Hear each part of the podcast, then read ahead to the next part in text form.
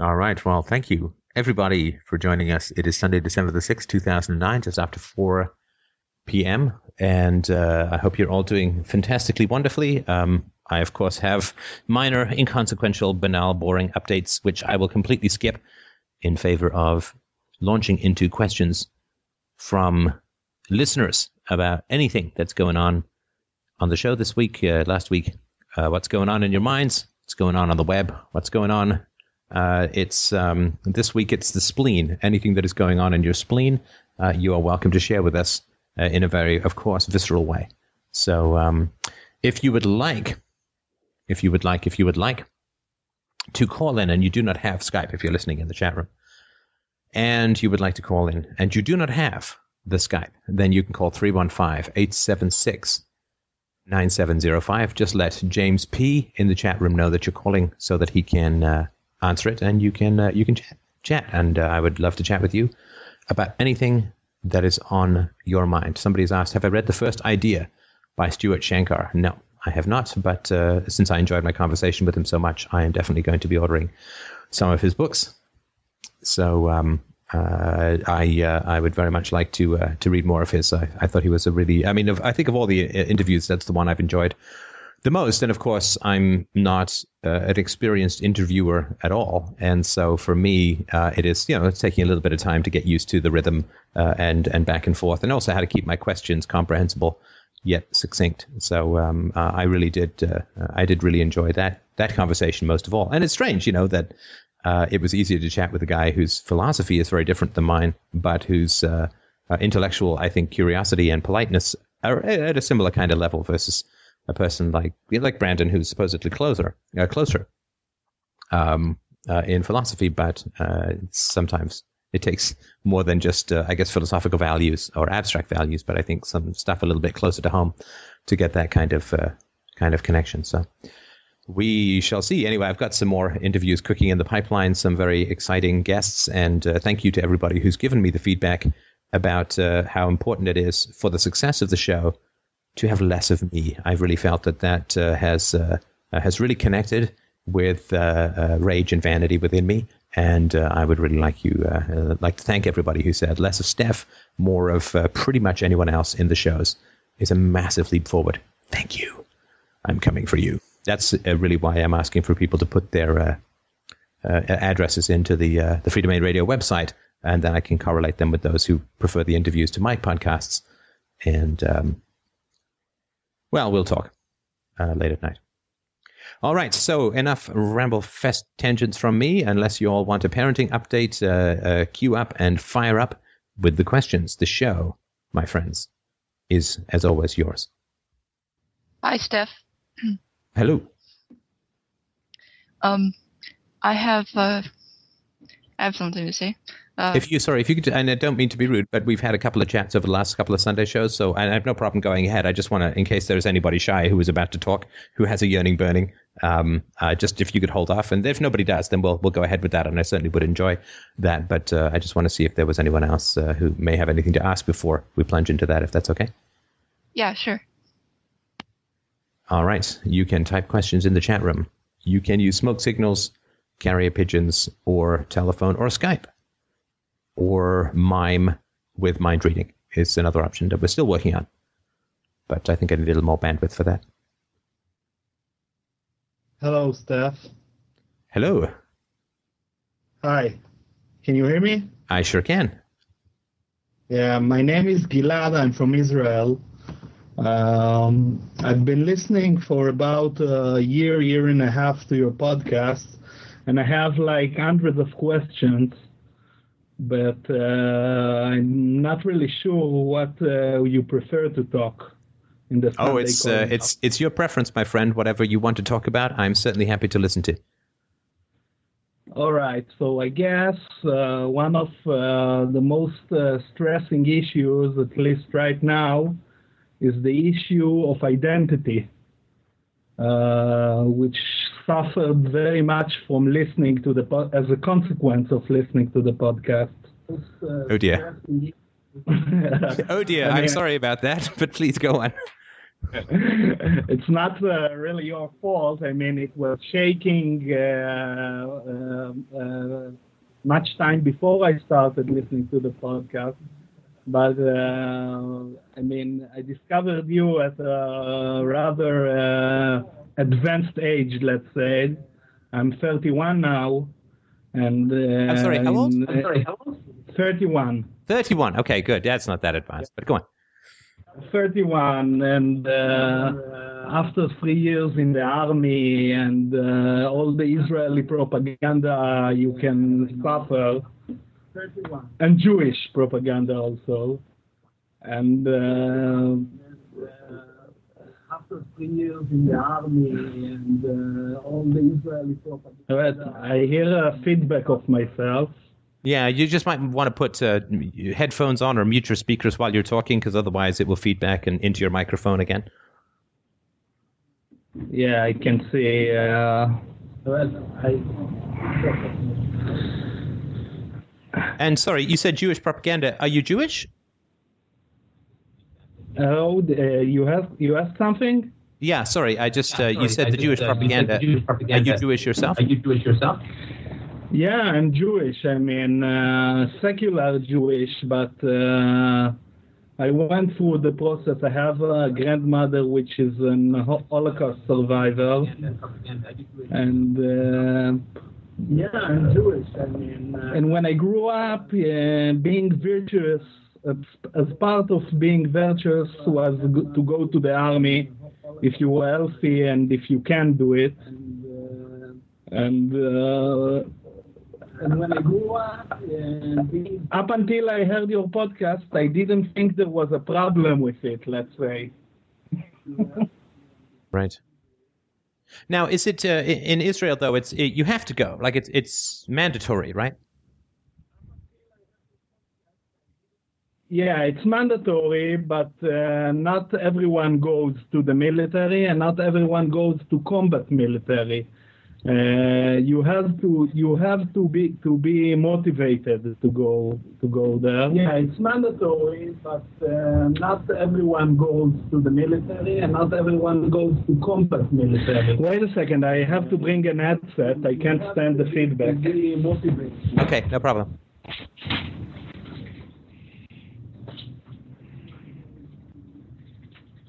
I mean, uh, just for those who don't know, I mean, obviously Israel is a fairly martial culture, surrounded as they are by enemies of many hundreds of years, the Muslims and the Arabs. And uh, I think almost since the foundation of the country in 1949, uh, the uh, there has been a two or three year mandatory service uh, to uh, to the state uh, in the form of military, or, or as this gentleman said, you can do other things uh, other than the military. I certainly don't know exactly what those things are, but you can do other things than go straight into combat. But um, uh, certainly after the Holocaust, there was this feeling that uh, Judaism was a little bit too intellectual and not quite muscular and well armed enough.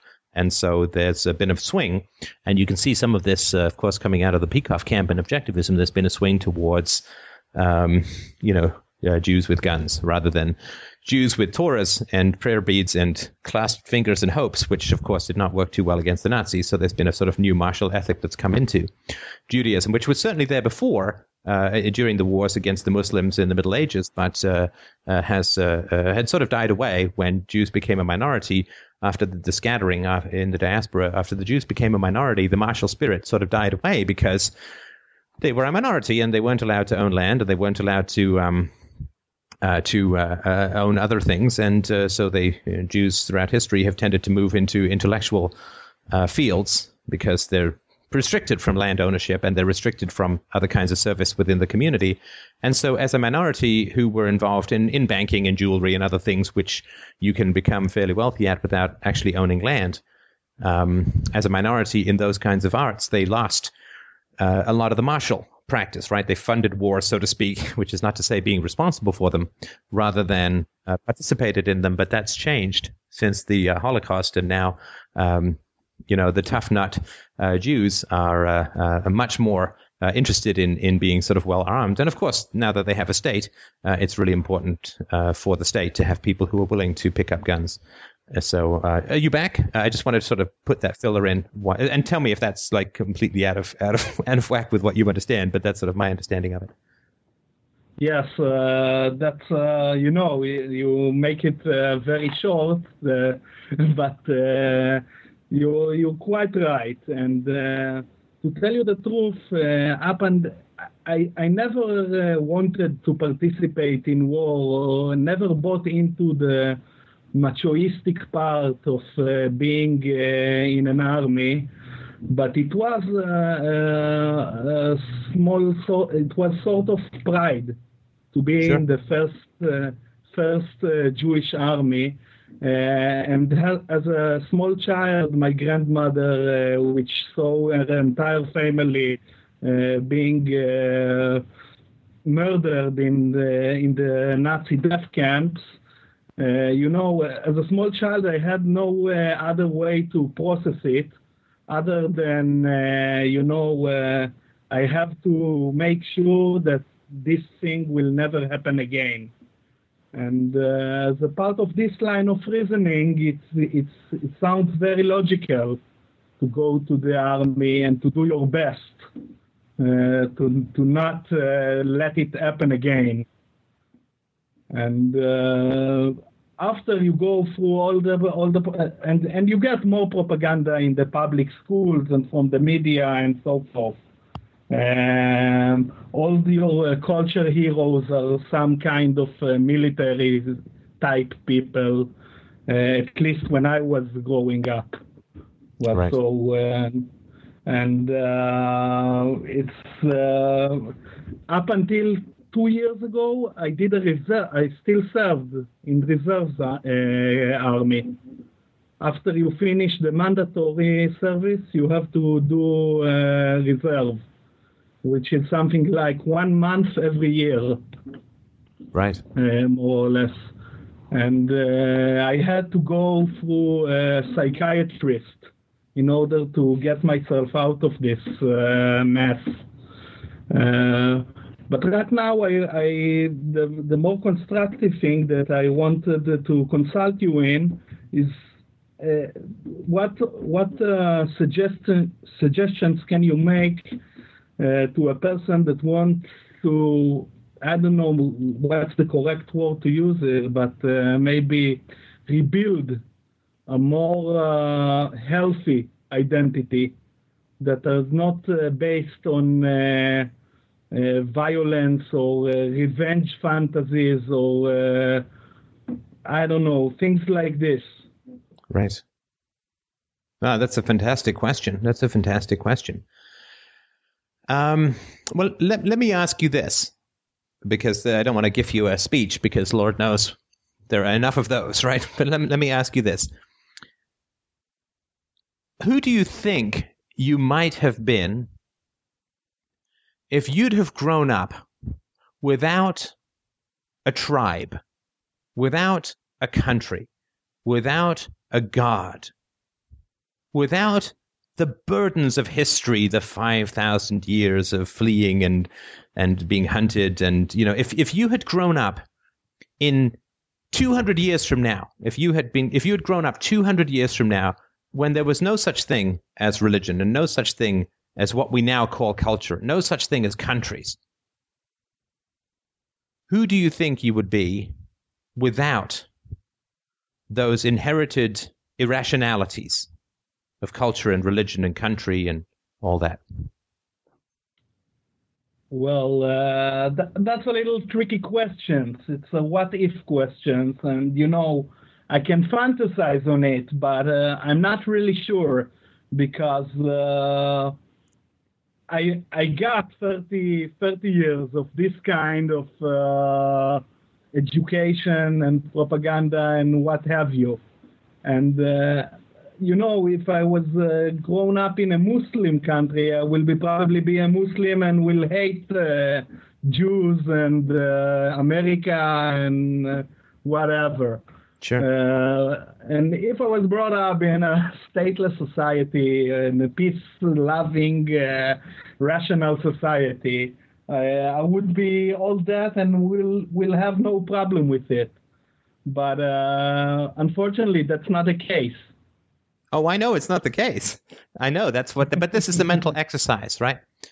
Because I believe that uh, identity is ourselves, like our true selves, which means our empirical selves, the selves which have never succumbed to propaganda, which we all have to some degree or another, because propaganda doesn't move a single rock in the desert. It doesn't cause a single drop of rain to fall. But we need to interact with material, tangible reality in order to survive. So we always have to maintain some part of us that keeps a distance from propaganda. Because if we don't, uh, we're actually insane. Like we're mentally ill. We have to reject propaganda to some degree just to survive as as individuals.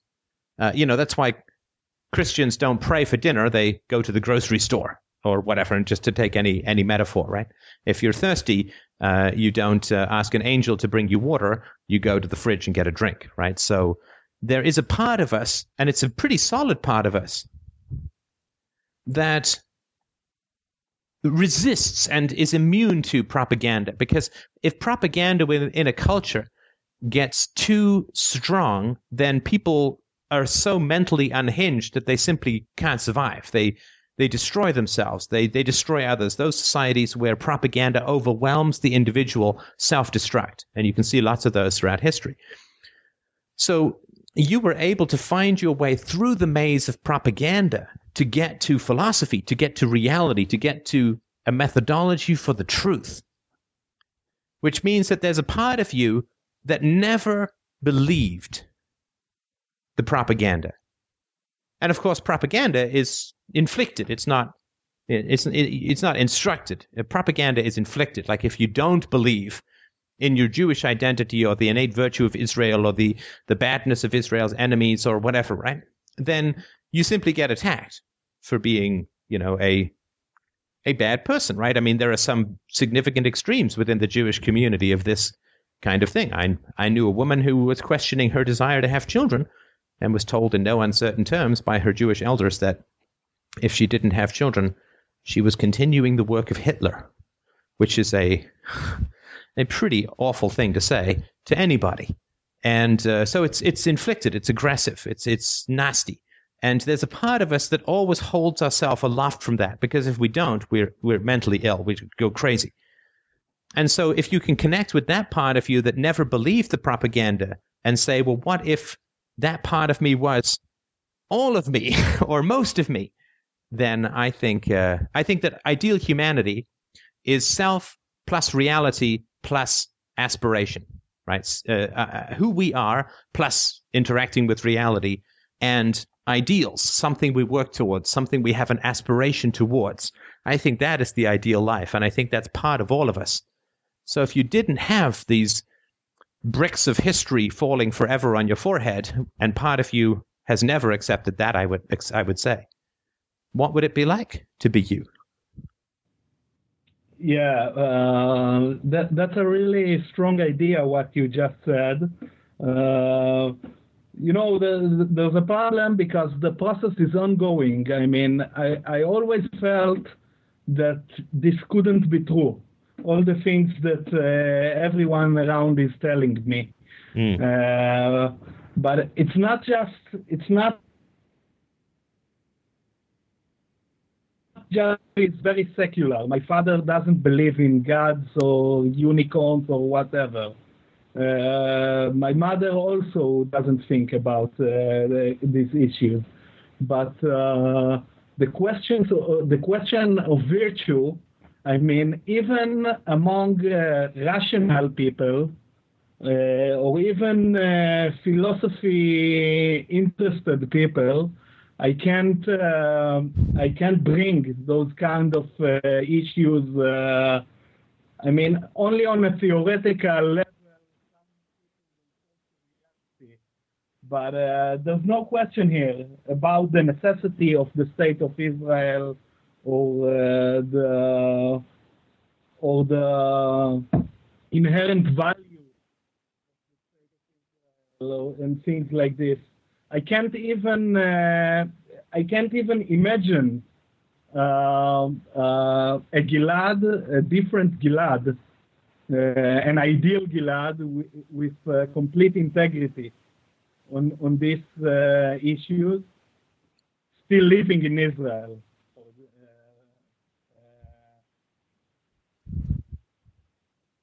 if I make myself, I don't know if I make sense.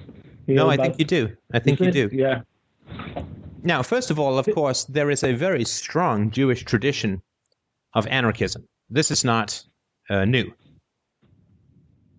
Uh, so, uh, within the Jewish tradition, and Chomsky talks about this, Noam Chomsky talks about this quite a bit. He considers himself, a, I think, a, a left leaning anarchist or libertarian, but there is a very strong tradition of uh, anarchist thinking within.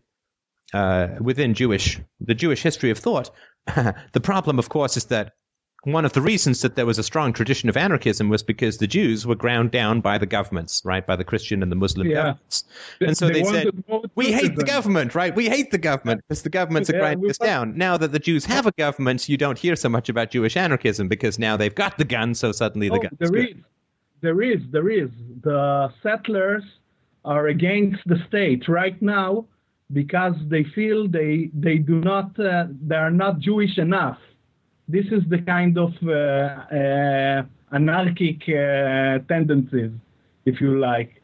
It's always to to be more extremist in a totalitarian uh, standpoint. Uh, Let me ask you another question, if you don't mind, because I mean, I'd, I'd love to talk theories all day, but I, I mean, as you know, but I, I wanted to ask you something a little bit more personal, if that's all right. Okay. What would it cost you, if anything, if you embraced philosophy rather than culture or religion or collective identities of, of whatever kind? Do you think that uh, your friends and your family and the people that you know would they accept your desire for that kind of empiricism and honesty and authenticity? Or do you think there would be uh, large, if not insurmountable, problems with that? Uh, as, as I said, I'm 31. I'm not. I have uh, a little uh, experience in uh, trying to initiate conversations about philosophy in my immediate circles and both, and even in university, and uh, you know, I can, I can, I can talk only theories. When I when I try to to make it more uh, concrete, uh, when I try to even hint that uh, there is uh, immorality inherent to to our line of thinking, I always get uh, rejected, uh, rejected and attacked, and uh, this is in in in this is even a good uh, this is even a better thing to me.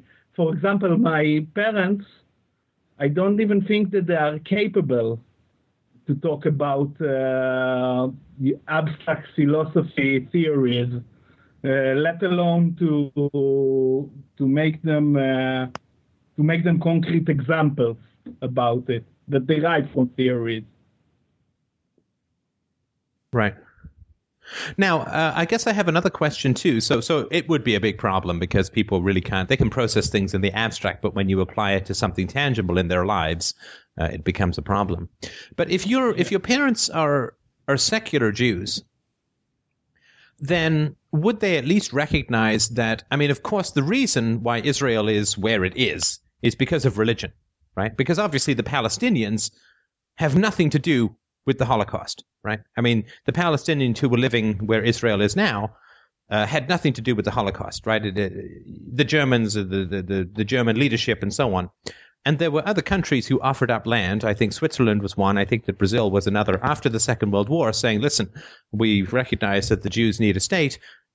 Let's go to Brazil. Let's open up a canton in Switzerland, which would have not been as inflammatory as going right in the middle of all of the historical enemies of Judaism and creating this um, armed camp in the middle of uh, historical enemies. If, I mean, and this is neither here nor there because wishing won't make it so, but it would seem to me that even if you were, if you were a secular Jew, you'd say, well, having a state, you know, makes sense because we were, you know, because of the Holocaust. But the location of the state is a really bad idea.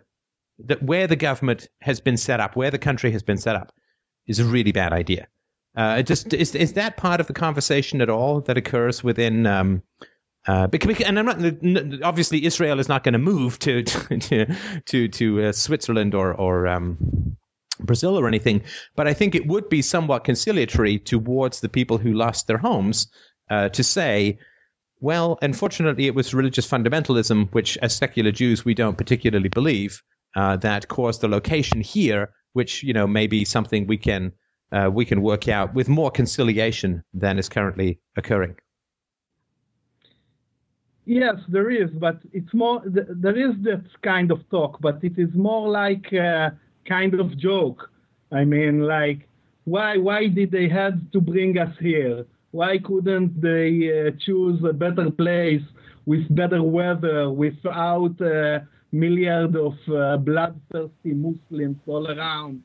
It's more like a joke, but you know, if you talk about it seriously, it's like uh, it's water under the bridge we're here now and uh, we have to do whatever we can do in order to to defend our home.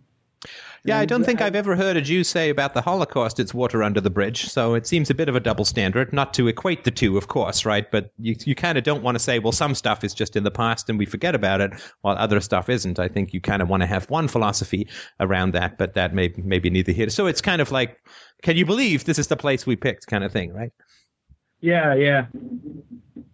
And and uh, I mean, if you try to to to make uh, this, you know, they will tell you what what's the use in talking about uh, this issue. They chose what they choose. There's lots of uh, historical reasons uh, for it, and uh, no one wanted to go to another place in Europe, you know, after what Europe gave us. So uh, they were, and the Jewish people wanted. I mean, they wanted to come back here, and now we, if you, they tell me if you don't like it, go uh, go whatever, go wherever you want. But if you're here, you have to to do your share to to defend this place. Right. Well, you know, it is a uh, it is a very very tough question that you're raising around identity. I mean, the Jewish identity is one of the obviously is one of the strongest and most embedded in history, right? I mean, survived quite a lot, you know, uh, and uh, so it, you know, when you talk to somebody who's Jewish and you talk about philosophy, um, which is of course a rejection of of of culture and and uh, uh, historical prejudices and and chosen people and, and all this sort of stuff. Um, it is a real challenge. I mean, of all of the identities in the world to to question, I think that Judaism is one of the toughest, if that makes any sense, because there is. Um, I mean, such a lengthy history. There's such a lot of cultural pressure, uh, and of course, there have been innumerable uh, numberless crimes, unjust crimes committed against the Jewish people, which of course creates that sense that well, if I if I question this as a very identity, um, then what were all those? What was all that suffering for? If it if it was fundamentally not not real, and of course, in a philosophical sense, uh, Judaism is not real. In a philosophical sense, Christianity, uh, Americanism, uh, Israel, they're not fundamental. They don't exist. They're not real. And uh, so, I mean, uh, my heart goes out to you because of all of the identities in the world. Being uh, a Jewish guy who lives in Israel, whose family is uh, very pro-Israel, um, I think I think it is one of the toughest uh, um, one of the toughest challenges to look at that through the the lens of philosophy, or rather, to take off the lens of everything else and look at it with the clear eyes of philosophy I, I, I mean, I just wanted to express my sympathy. It's just a huge, it's a huge challenge for you to face. Yeah, yeah. you know that uh, according to Jewish tradition, you're also Jewish. I know, I uh, I know that. I really do. I really do. I really do. Yeah. I really do. That's why I've avoided saying we. right? Yeah. Uh, I really and, and I, look, I'm but I'm telling you, and, and I tell you this without having faced uh, nearly the same pressures uh, as you. I'm telling you that uh, I yeah. don't miss. Uh, I don't miss uh, the absence of that identity uh, at all. Yeah, uh, I mean, I I, I, di- I didn't uh, ex- uh, expect even uh, uh, some kind of uh, of uh, answer that will help me to do it, but uh, if you can recommend something about uh, to reading about philosophy and identity, uh, I would be I would be glad to hear it. Sorry, you said I just missed a word. You said you said recommend something about philosophy, something, and identity. Yeah, b- something uh, books or reading material about uh, philosophy of identity. Yeah, well, um, tell me what you mean by the word identity, because it can mean either your true self or it can mean the conformist identity. What, what is it that you want to explore? Uh, I want to explore true self. Right, right, right. Well, I'm going to give you an annoying pseudo Jewish metaphor because, you know, right. our people must always speak in parables, don't you know? Anyway. yeah. I'll give you, I'll give you uh, a, uh, uh, you know, there, there's an old story about Michelangelo, right? Which is, uh, he he carved a beautiful lion, and uh, people say, "How did you carve such a beautiful lion from such a big block of marble?" And he said, "Well, it's it's pretty easy actually. You just you look at the marble and you chip away everything that's not a lion." Right? So you got a lion, you got all these bits of broken marble on the floor, right? But uh, identity, we start off as a lion, and then we we put in this big box of culture and identity and country and religion and all this and conformity to age old nonsense. And when it comes to our true self, I think we use philosophy as the hammer and the chisel. We start with this big block of conformity, collective quote identity. And you just chip away at it, and you chip away at everything that is not based on reason and evidence. And what's left is the beautiful and the original lion that we started with. But you have to look within yourself and say, this belief that I have, is it true or is it false? Is there evidence for it or is there no evidence for it? Is it rational or is it irrational or is it anti rational? And my whole process, and Lord knows I don't think I'll ever be done, but my whole process has been to, I feel like somebody standing in a conveyor belt, you know, a- a- like an assembly line. There's somebody who checks every candy bar to make sure it's it's okay, you know, that it's not melted or it's not in a funny shape or whatever. I feel like philosophy is standing in front of this conveyor belt, and my thoughts, my prejudices, my beliefs, my illusions, my preferences, everything just comes past and it goes through this light of philosophy. And most of it I pick off and discard, and it's hard. But what comes through is the assemblage of the true lion of my original self. So it, it's either chipping away or discarding the things that just aren't true, that just aren't true, no matter how much people get mad at me for saying that they're not true. They're not true. And people get mad at me or they can get mad at you, but it's not my fault and it's not your fault that these things aren't true. So it's just a matter of, and you can do this within your own mind, within your own heart. You are not dependent up, uh, upon anybody else to accept the truth, for you to accept the truth. Because what we always do, we're conditioned to do this. And it's not just propaganda, I think it's part of our nature. Is we say, I don't think this is true. What do you think? I don't believe this is true. What do you think?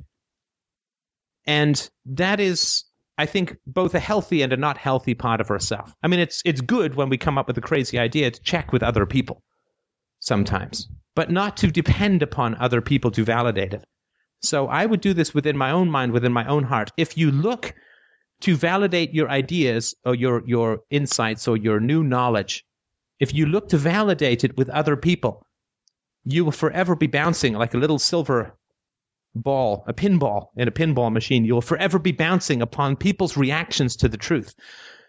I think the best way to achieve who we really are is to sort of sit and simmer ourselves in that which is true, until we have gone over it so many times that we have achieved a kind of certainty. And then what we do is we lead people. We don't consult with them. We lead them to the truth. We don't ask them to participate in the truth because most people react very negatively. But we absorb, we reflect, we read, we think, we speak with those few trusted people who gives us good feedback, honest feedback. And then when we have become who we are, who we really are, then we don't ask people to join us in the truth. We lead them through certainty, through our own certainty to the truth. We don't consult them because they don't know what they're talking about. Most people have no idea what the truth is, other than it makes them angry. That's the only thing that they know about the truth, that it pisses them off. That's the only thing. Yeah. Right? So Yeah, yeah. That, that's why I use the pinball thing because the pinball goes up against those bumpers and those bumpers. See, I can use this metaphor because you're over 30, right? the bumpers Yeah, push yeah. back, right? That's the only way the ball knows it hits something is it gets pushed back really violently. That's truth, right? The truth gets pushed back and hammered back and punched back and kicked. Sure.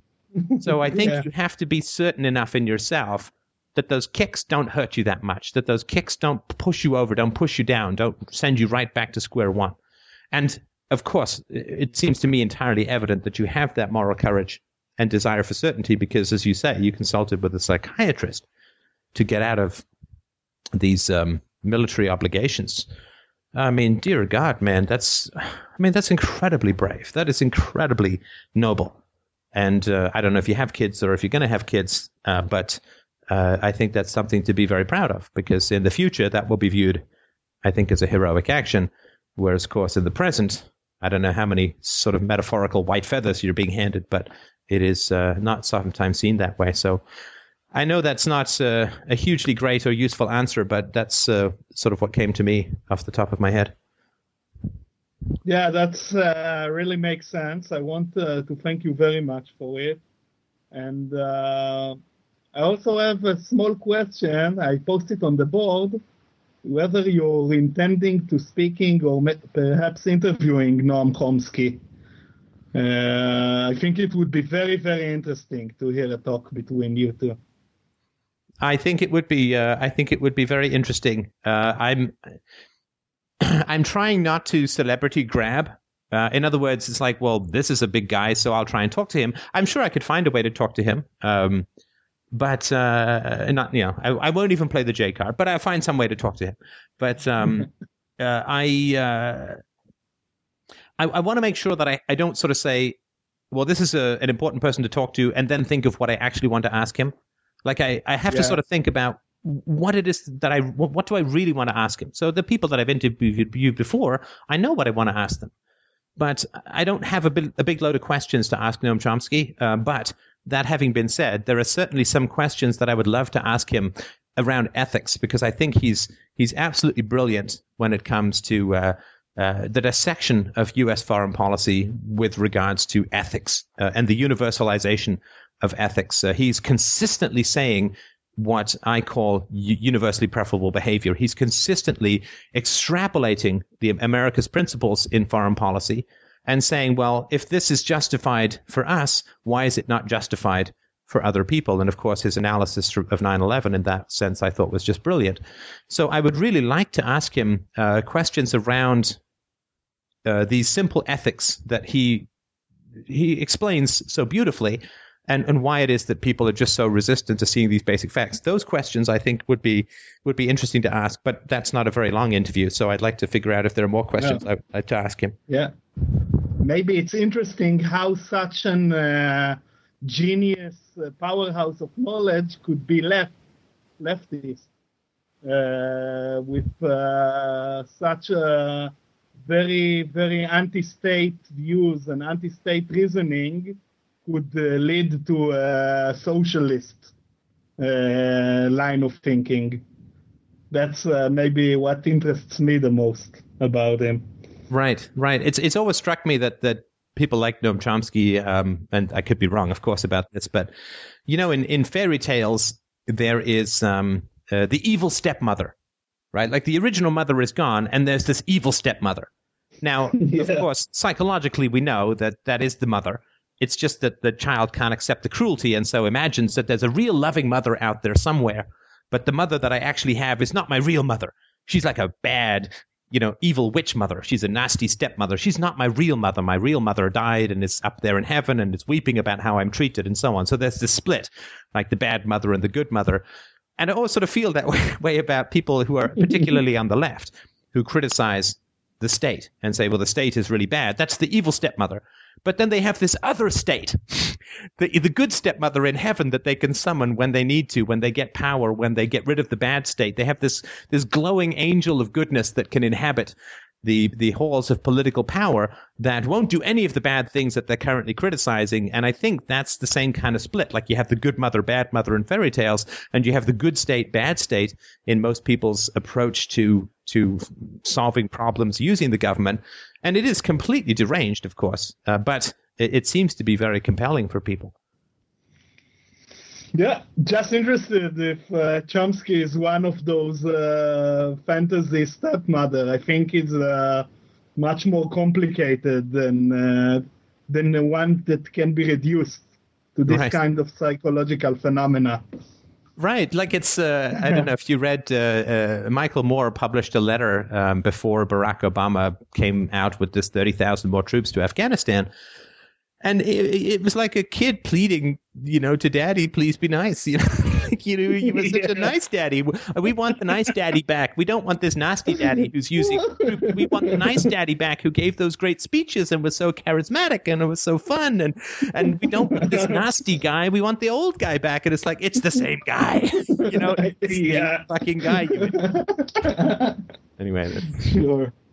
uh, All right. So thank you, Steph. Uh, it was very helpful. Keep up the good work. Uh, thank you. And listen, if you ever get a chance, uh, whether you want to send it to me or post it on the board, I would really love to hear a little bit more about the steps that you took to get out of uh, this this engagement with the military. Uh, I just think that's. I mean.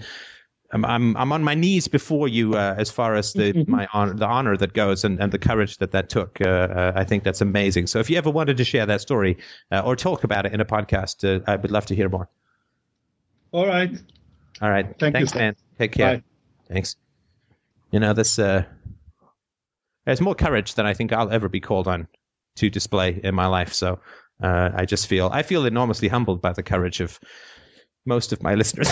you know, I'm up here in the red room yammering away, uh, and uh, uh, of course uh, the the courage that people are actually taking out there uh, in terms of living the values of uh, non non-violence and so on, and non-participation in the particularly corrupt and egregious aspects of state power. I mean, it's it's it's completely humbling to the point where you know whatever courage I have to face, like ooh, somebody typed something bad about me. I mean, that's nothing. It's nothing. It's a pitiful, pitiful obstacle compared to what some people out there are facing and overcoming, which is uh, uh, unbelievably impressive. And I just I mean, I'd I'd like to thank everybody out there who's doing that for the example, which is showing to to myself and to and to other people. So, thank you, thank you, thank you.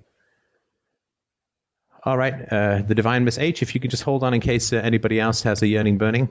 Um, uh, uh, otherwise, we'll we'll continue. So, uh, if anybody else has a, a I- question or a comment, I do have uh, a burning. you do. Uh, is it when you pee or? I had to make that joke, but um, yeah, I do. I do have a uh, a dream interpretation, and I know you did this twice, like two weeks ago, and I don't know if this these things exhaust you, and you want to like wait a while. Is it about your dating? I think it could be. Do you Um, want to just talk about the dating? Well, um, we could, although the dream may actually have a lot to do with that. Okay, let's talk Uh, about the dream. But I also wanted to mention that that my suggestion, um, because I, I think I heard the second hand, it probably is not true. But my suggestion that if you use as your opening line when introducing yourself to a girl, "I have a burning," that's not, uh, I think, the recommended thing to do. Uh, but anyway, uh, let's get to your dream. um, okay, so the dream is very short. It's uh, it actually was a very short dream. Um, it starts with this little girl. She's like maybe nine years old, and she's with her mother and another woman, I think, at a doctor's office. And I'm kind of the third person that may be invisible, um, as far as like nobody being able to see me in the dream. Um, but she was there being treated for something, and I don't know what it was. But when she was treated, um, she's inadvertently planted with this radio in her stomach. And I'm watching this girl like as an observer in the dream and unable to intervene in any way. So I'm just kind of wondering. Well, she was just implanted with a, a radio. it's like, did, didn't anybody notice? And it didn't seem like part of the part of the treatment or anything like that. Like part of the cure, or like here you need this radio, and this is like you don't know radio, what she was being treated for, right? Right. Okay. And so the dream continues. Nobody seems to notice or care that the girl has what sounds like either classical or elevator type music playing inside her, coming from the radio. I'm sorry. That's just that's a great. I mean, that's just that's just it's fantastic. Uh, what an imaginative dream. But sorry, go on. So she goes to the doctor's office again on her own, and she walks into the office, and I recall the look on her face. She looks sick and scared, right. and I can hear the music playing faintly inside her. And so she walks up to the counter where the receptionist is, and again, nobody seems to notice the music, and they barely notice the girl. The receptionist appears kind of irritated that the girl's there again, and she's there by herself, so no no parents. Um, and the piano's next to the there's a piano next to the receptionist desk, like in the waiting room, which I've never seen that before. But right, so but, you listen to Freedomain Radio, and she has Abdomain Radio. But anyway, go on. Right, right. And so the girl sits down at the piano and starts to play, and apparently she's she played before, like the last time she was there, and for some reason I know this in the dream, and she played like something very simple, like chopsticks and then this time when she came came in, she started playing chopsticks, and the reception came out kind of irritated that she was playing again, and she tried to stop her from playing, but as she continued playing, it became more and more complex, and the receptionist exclaimed, uh, "Wow, you've really improved." And it was definitely something like by Mozart or, or something, but it was really complex. And her playing became more and more intense. And I remember in the dream recognizing it was either Mozart or Beethoven. I don't remember the song. I couldn't even tell you now what it was, but um, it was really intense, and the speed get, kept getting faster and faster, and the chords that like it only Mozart could play this well, and um, I noticed the waiting room sort of began to fill up with people, like it was an audience, and the seating became more like a stadium than a waiting room, and the front desk was like a stage, and I was still worried then, even then, about the radio playing inside her, wondering if anyone would ever take notice and take it out of her. And when she finished with the triumph, like this triumphant finale on the piano, the crowd cheered, and then I woke up. Wow, that's great. It's a great dream. It's a great fucking dream. All right. All right, so let me just run run through it again, make sure I've got it right. So there's a girl in a doctor's office. You're kind of invisible. She's with her mom. She gets treated for something, but what happens is the doctor puts a, a radio in her stomach. Um, what kind of radio? Is it like a little portable? Is it like a beach radio? I could. I, it's definitely nothing that's too big not to fit into a nine-year-old stomach. But, so, so it's um, like a tiny little radio, whatever, right? And right, and you you can hear it when she comes out. That it's playing. You said either classical music or music or whatever, right? Right. And then she comes back, uh, and and uh, people still can't hear it, and she starts playing piano. She starts playing something simple. It gets more and more complex, uh, and then she ends with this big finale. And you still nobody seems to hear the radio in her belly. Is that right? Right. What is her attitude um, or relationship to the audience when she's playing? To the people who are gathering in the doctor's waiting room, uh, is she playing for herself and they're listening in, or is she playing to the audience? I think she's playing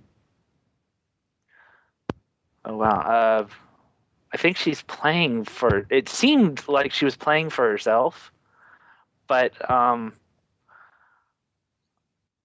But you said there was a big finale. The so audience just sort of appeared audience, later. Right? I, I, would think that she was playing for herself, and the audience just sort of came in and uh, later. Right. Because they weren't there to begin with; they just appeared, and the whole thing like transformed into a into a concert hall, basically. And uh, what happened for you the day of the before the dream?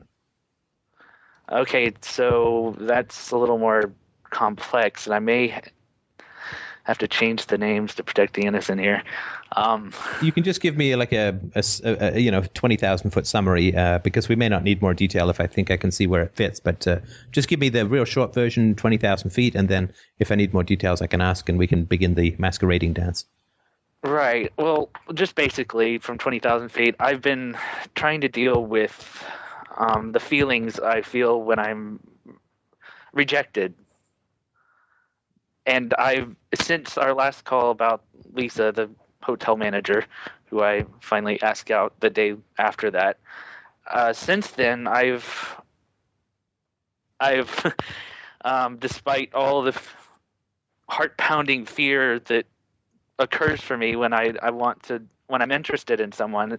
There have been four people that I've approached with interest, and um, two, uh, all th- uh, three of those um, rejected me, and one and just sort of were honest right up front, and um, one of those three of the four was someone I was really, really, really interested in because um, I know that she shares all my values and that um,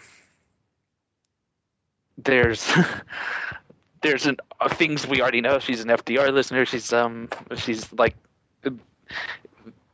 there's a whole lot more there that I mean uh, that I'm really attracted to. I'd like have a whole lot of admiration for her um, and her honesty and her what she's doing with her family, what she's all those things, and and I expressed my interest, and she expressed that she wasn't romantically interested, and I just I felt really confused and didn't know exactly what to do with all that, and so there's that, and then there's this other fourth person that I met downstairs at the, restaurant, and um, it was just sort of one of those.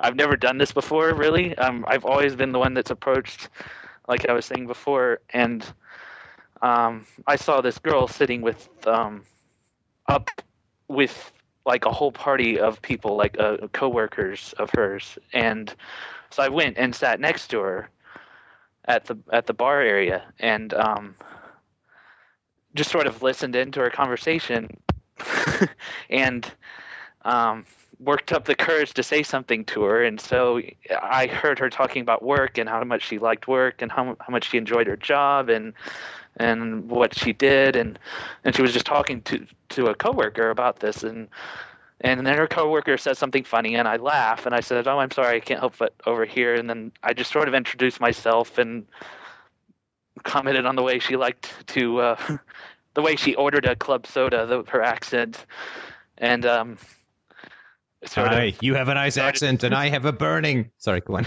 right. I have this, and then I just said I have this, I have this burning, burning feeling when I when I pee, and it's called pissing fishhooks. Do you know anything about? Oh wait, it? right, wait, right. That's a different story. Okay. Um.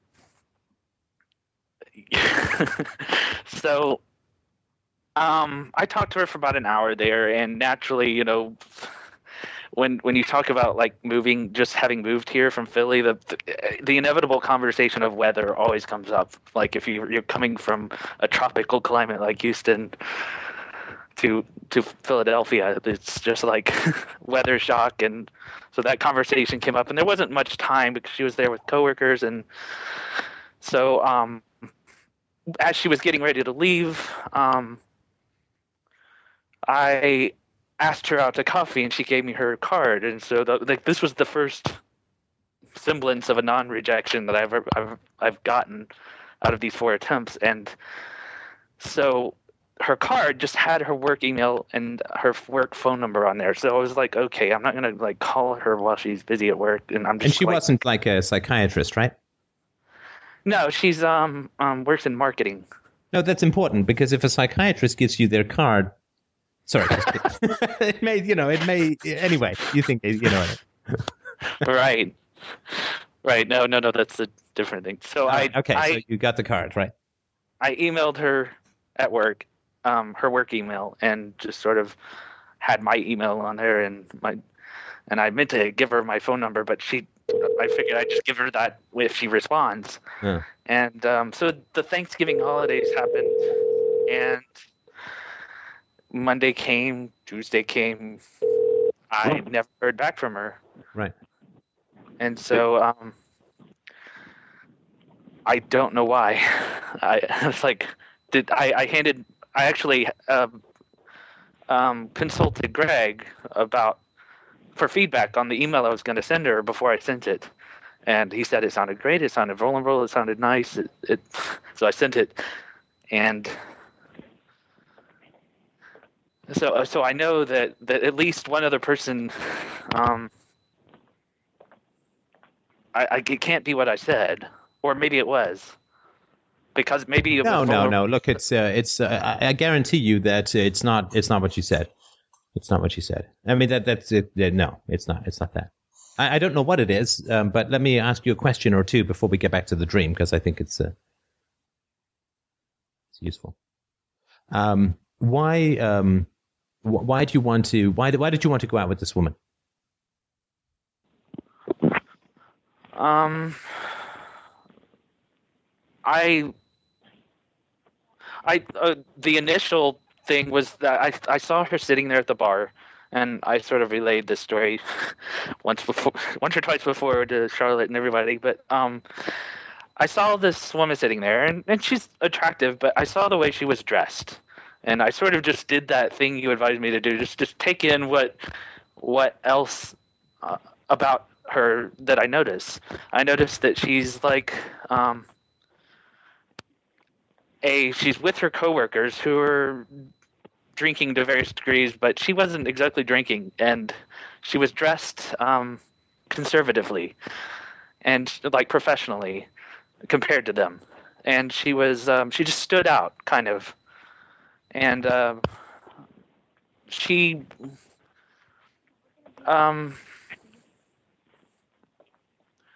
when I walked over over there and sat next to her, she talked about how much she liked her job, and she seemed to like what she was doing, and and um, she laughed when I laughed at that that guy's um, joke, and so you know, there's just there. That was the initial, you know, wow, this girl might be interesting. Let me talk to her more, and so that was my initial observations, and I I don't know you know if there's anything I missed or something I should have go by. But Yeah, but you you you've you've talked about things that, that were attractive, but why did you want to go out with her? Why did well, like why did you want to meet her for a coffee?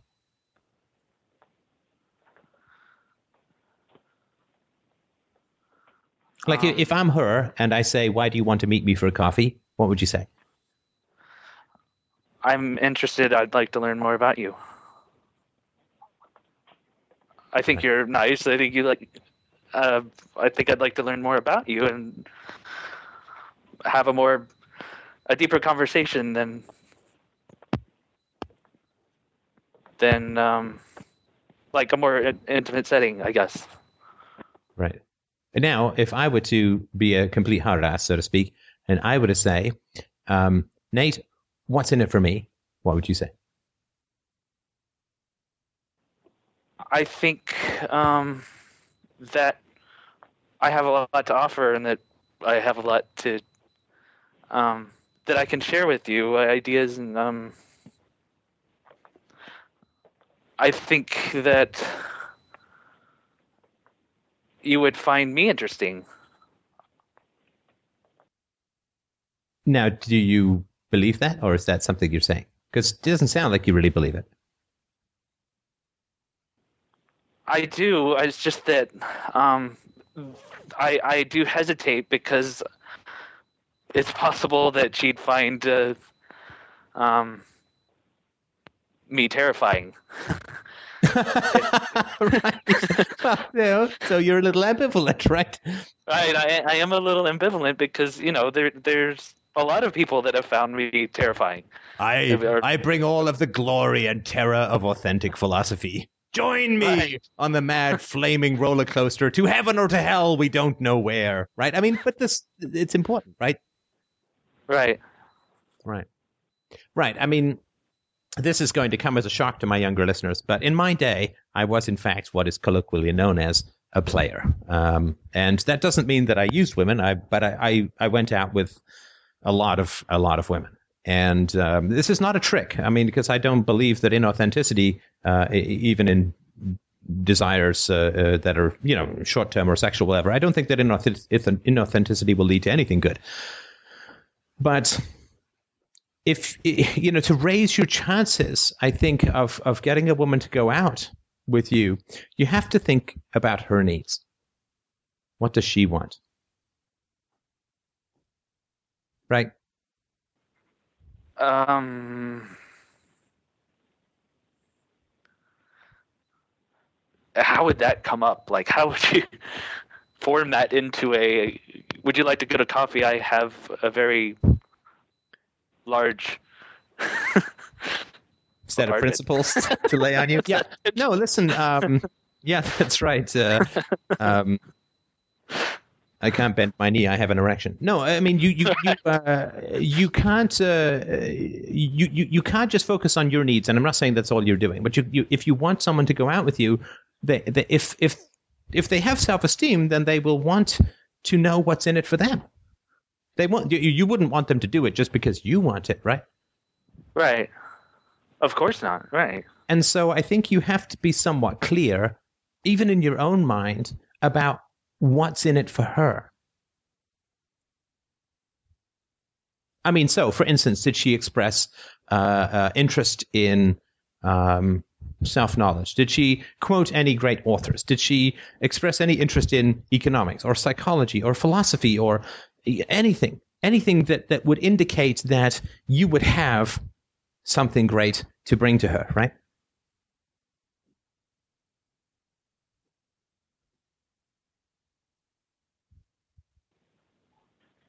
Yeah. No. No. Not in that. Not in the initial conversation. No. And uh, I, I say that, and again, uh, this is this is just my particular approach. It could be right or wrong, but I say that because I mean the, the the relationships that I had that kind of worked, you know, whether for whatever period of time that was was enjoyable or rich or you know for which I I gained uh, knowledge and and pleasure out of it. Um, I mean, th- th- they had something where you know they they they mentioned a book by Dostoevsky, so at least I knew that they were well read, and you know, so there would be something in common, right? Or um, they they did not flinch when I had my some of my outrageous humor moments or whatever, or laughed, uh, or they expressed skepticism about some commonly held belief in society, um, or whatever, right? Uh, you know, sports is just painted tribalistic crap or whatever. I mean, who I can't remember exactly the quotes, but but there was something that indicated that the, the, the person actually thought for herself, that she actually thought for herself, however well or badly, but at least was not uh, a conformist, was not uh, blind to uh, the sort of disco ball scintillation of life of a life lived with original thought. Uh, and of course, my wife uh, practiced psychology, so imme- immediately I, you know, we had some. I knew that she would find what I had to say uh, fascinating, even if it's from a clinical standpoint. But um, but uh, what what was it? Uh, to keep your eyes and ears peeled for a statement or a quote that indicates that the value that you bring to bear is something that's going to be appreciated. Right. Like, I work in a hotel is not a sign. I don't drink, I'm dressed conservatively, and I work in marketing are not signs that what you bring to bear, that your passions, that what you're turned on by in life is going to be of interest to the woman. Right. Right. That's a good point. Well, in that case, I would be. I would basically need to be the first to bring it up because No, no, no, no, No? no. It's in the listening.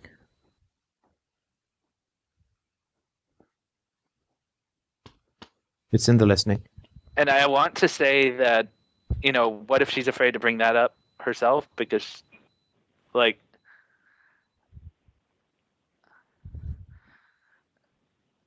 and I know there's a problem with that. Well, look, I mean, if you're both afraid to be honest, then you probably shouldn't get into a relationship, right? right. Because Right. you, you need somebody who's, I mean, we're all nervous about living our values in some situations, and some sometimes in most situations, it seems, for, certainly for me. But I think it's it's she she can't be somebody who simply can't say boo to a mouse about what she really thinks and feels because you spent your whole life trying to dredge out fish from twenty thousand feet, right? right. Or listen to her friends. If she's talking with her friends, does does she have a friend who knows what a film with subtitles looks like? I, I mean, I don't know. I'm just making whatever it is, right? Is is even slightly uh, has gone to a film festival. Um, is into a musician that's not mainstream. Is you know anything, anything that's that's just not standard issue cookie cutter humanoid, right? Right.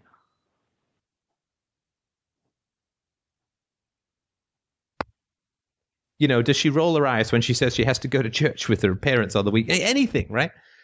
Where that indicates a sort of skeptical distance from the statistical norm. She did express irritation. She said, uh, "I don't enjoy spending time." She did say, "I don't enjoy spending time with my parents," and Okay. that I'm not looking forward to the thir- the Thanksgiving thing. Right, right, okay. So, so she may be somebody who dislikes her parents. That that's not really quite enough. I th- I would say. Yeah, people dislike their parents, or at least will express that outside of the earshot of their parents. But I don't think that's enough to, you know, jailbreak. You know, I mean, I don't think that's enough for you to uh, to really provide value, because of course that would really only be, you know, like helping her whatever value. It's not quite the same as mutual um, Right. value add. But I, I think I think that's really important. Um, like uh, a relationship that I had, uh, the, the first thing I heard was the woman talking about how much she loved to travel you know, and how she she had this degree uh, in science, but she ended up not really liking working at a lab, and so she went and traveled for two years. And to me, that's just that's interesting. And I think, I mean, I've certainly taken some left turns, so to speak, in my life, and what that what that said to me was that she could go and do something that was not the standard path, not the standard route, right? right.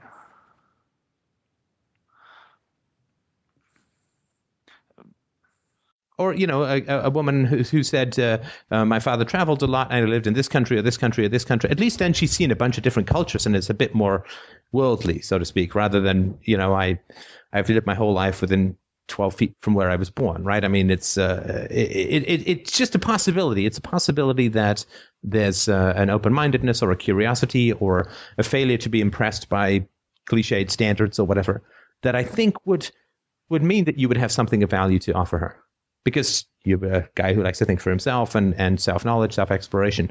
Is what you're bringing to the table, is the currency that you're bringing to the table something that she even respects as currency? Right. I'm still trying to sort of figure out why the one f- that I knew for a fact shared all these values and passions about about the world and even wrote an article for me for my site has why why she wasn't interested. Why is that? Uh, And I know why- that sorry. Why why don't you know that? If she does, if she doesn't know that, then you're probably not going to know that. Then Sorry, she doesn't know that. Is that right? that's. It, it- she said it's not anything that that she can put a finger on. Huh, it certainly is, honey. No, but um, uh, no, I think that, uh, but I think that's that's something worth exploring, right? With her, I mean, if she's a good friend or if someone that you you both value honesty, I think it's really important to explore. Just say, hey, you know, I mean, I think you'd like to know why I'm not a hunker hunker burn in love for you. I'd certainly like to know because I don't want to obviously ask women out who aren't attracted to me, and I may have missed something there. Uh, and it would be, I'm sure, it would be helpful for you to figure out why you're not attracted to me, so that you have greater self knowledge. Like we could have a great conversation about why I'm not attractive to you. Right. Not not with the intention of changing your mind, You know, because if these pictures of me uh, in Cancun don't do it, riding a dolphin, you know, with my hair flying in the wind because my arms are up, um, then nothing's going to do it. But but just in terms of like, it would be really, I think, because there's so little that we're frank with each other about, particularly in the dating arena. I mean, wouldn't you just love to have that kind of honest conversation where someone could say, "Well, there's this thing that you did, and I thought that was kind of off, and then there was that thing." I know it's not always easy to hear, but I think it's. Uh, to have those kinds of frank conversations in the dating arena, I think is so important. So if you know if, if the woman is is uh, amenable, and I'm I'm sure she is, if she's interested in sort of self knowledge and RTR or whatever, right? Sit down, have that conversation. You know, were you ever like, was there a time where you were and then you weren't, or were you never, and so on, right? There, there could be, you know, and it, you, know, you pick your nose like my dad does, right? exactly in the same way, using the same foot. Um, but it could be. Right, I can understand. Like, what if you know? I know, I know that there. I have problems like with people who might look like my aunt, or God forbid, look like my mother. That that, that would be a hard thing to like resolve in my head. You know, it, it's just like if they physically look like uh, someone from my childhood, then then I think that would be difficult. But I, I think it's important to ask. I mean, I, I think it's important. I think I think that would be a really useful conversation myself. Right. I, I, it's, I, it's not that I don't think I can, and I, I did actually asked, and that's why I got. I, that's why I know that she said she doesn't know. She did, couldn't put her finger on it. Yes, I didn't really. you know what the after that. answer is to I don't know, right? I Of course you do. of course you do. yeah.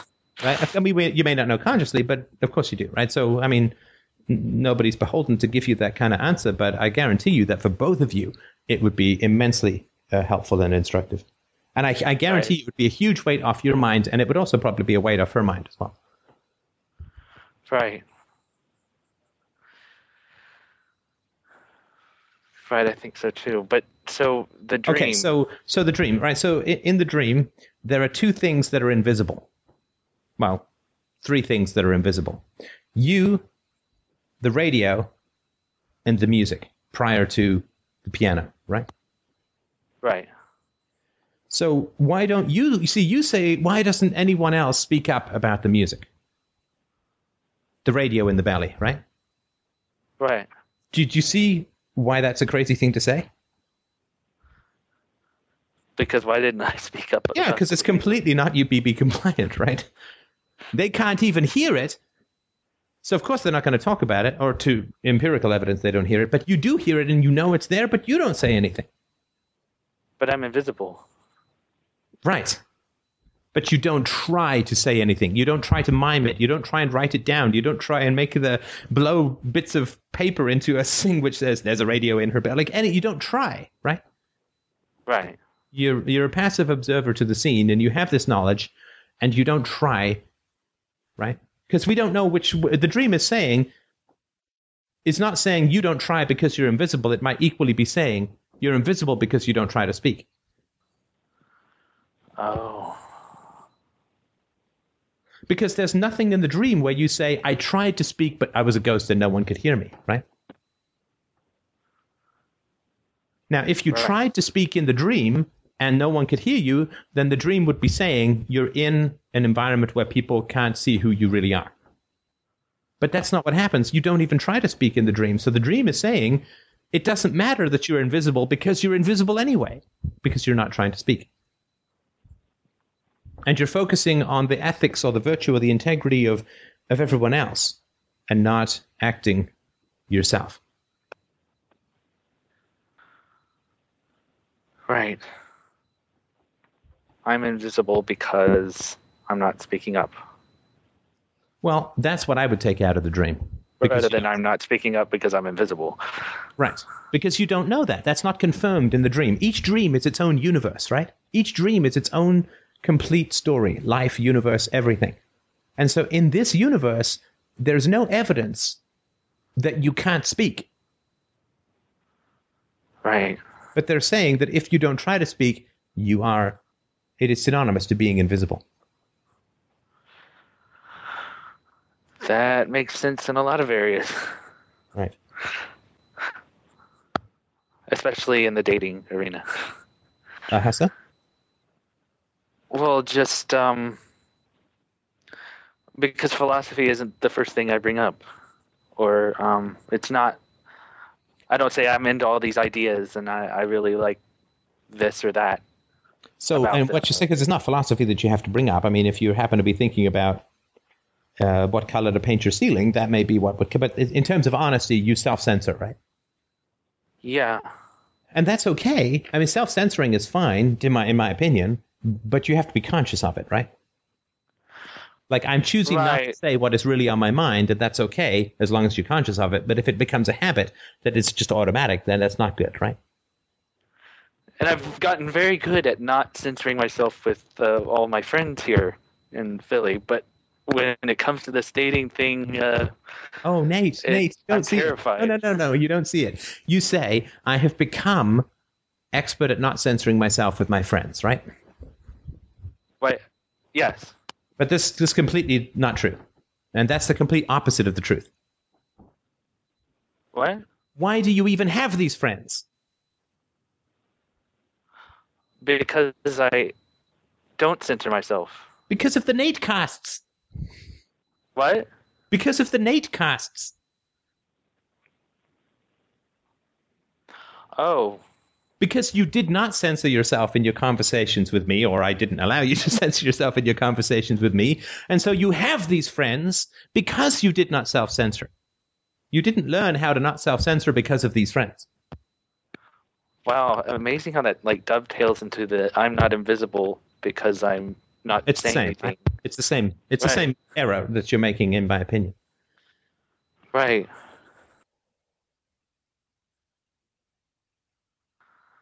Huh. Now, um, Wow, that's, that's self-censorship is not- thought. Yeah, self censorship self censorship is not innate to our personality. And again, I'm saying this as a as a, a you know ye old amateur dad. But self censorship, I mean, Isabella doesn't censor anything, right? I mean, she's hurt, she's upset, she's happy, she's sad. You know, you know all about it, and then some. So in this in this interesting dream, something is implanted in this girl, right, which plays faint music that no one can hear. And that, that is a kind of self censorship, right? She can't she can't express, right? She nobody's hearing. But but it's also not authentic. It's not hers. Right? It's, it's a Right. radio. It's not her music. It's something that's coming from somewhere else. It's not authentic. So if she's not authentic, if she in a sense plays a music that is implanted in her by an authority figure, by a man, a parent, a priest, whatever, some false self, then no one can hear it except someone else who's being false, right? Oh wow. But when she plays her own skill in music, when she plays her own music, She draws. she draws a crowd and Crowds. everyone everyone can hear her. And they admire and they right? Right. Because in both Wow, in both sorry, in both. It's great. Like in both circumstances, there's music coming out of her. One is a radio that some sadistic doctor put in her abdomen, which no one can hear except you, who's silenced, right? But when she, when there's music coming out of her that she's playing out of her own love and passion for music, then everybody can hear her. And then they're not irritated by her or Well, they they're excited. They come. They're applauding. They're yeah, right. yeah. Wow, this this interpretation turned out like completely different than I thought it would. Right. And the radio may be Freedomain Radio, abdomen radio, right? I mean, it's a it's a joke, and I don't know if it, that's serious or not, but uh, but it could be that uh, um, it's it's the old thing, right? To to listen to philosophy versus to live philosophy, to to to talk about philosophy versus to put it into practice, to talk about the truth, to be honest. In a situation where everybody's okay with it or even enthusiastic about it is one thing, but that's not how philosophy is going to grow. That's not how your life is going to affect and rise like a tide all the boats around you, even those who don't know philosophy, that is going to come from you playing the music that is yours, not faintly broadcasting a podcast from someone else. Wow, that's pretty intense.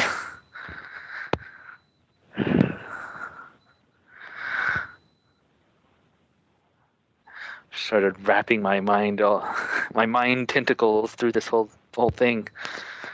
It, def, that, this interpretation definitely fits um, everything that's sort of been going on. Um, Right. So instead of saying, "Do I like this girl?" I mean, do I like this woman? You can certainly ask that. It's a valid question to ask, but that to me would not be enough to ask someone out. Is this woman interesting enough to like me? Is this woman intelligent enough to like me? Is she curious enough to like me? Is she lively enough to like me? Is she strong enough to get on the whitewater raft of philosophy and self knowledge with me, or is she going to get swept away on the first wave?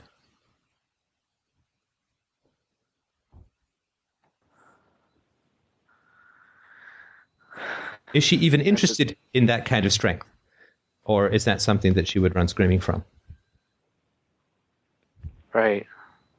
What did you say when she said, I don't like my parents and I don't want not looking forward to Thanksgiving? I said, um, I think I, I said I can relate to that. I, I can understand that. I'm, I'm sorry to hear. And honestly, I don't, I don't remember what what I said next or what was said next. What what would you what else could you ask her when she said that? And I don't know what the right answer is, obviously. I'm just just throwing out some some hooks. How do you feel about that? Um, what what are your feelings? Well no, she you- already said she feels how she feels about it, right? Oh, She's irritated. um, I could say go on. Tell me more. Um, what was the most useful thing that I said? Which is not just, uh, this is, I'm not the gold standard. I'm just like, for you, what was useful? Um, asking about my history with them, or um, what was your childhood like? That may have been a bit tough to do in a social situation, right? Yeah, yeah. Here's here's a possibility. I'm I'm not. There's no right or wrong. This is a possibility. Uh, if I were interested and single or whatever, this is what I would have said. Which again, I'm not saying this is no no script, but this is what I would have said. I would have said, "Oh, I'm sorry to hear that, but I- I'm curious. Why are you going?" Huh. And If you don't like them, why are you going? I wonder why I didn't think of that. No, and, and see, I don't want you to think that that's the right or wrong answer, but I think there's a lot in that that is quite interesting. A lot in that question because it tells tells the woman a lot about me. It does. Whereas you, you came off kind of neutral, or what you communicated with is what. Sorry, what you communicated was, I've had real problems with my family too. I could relate, right?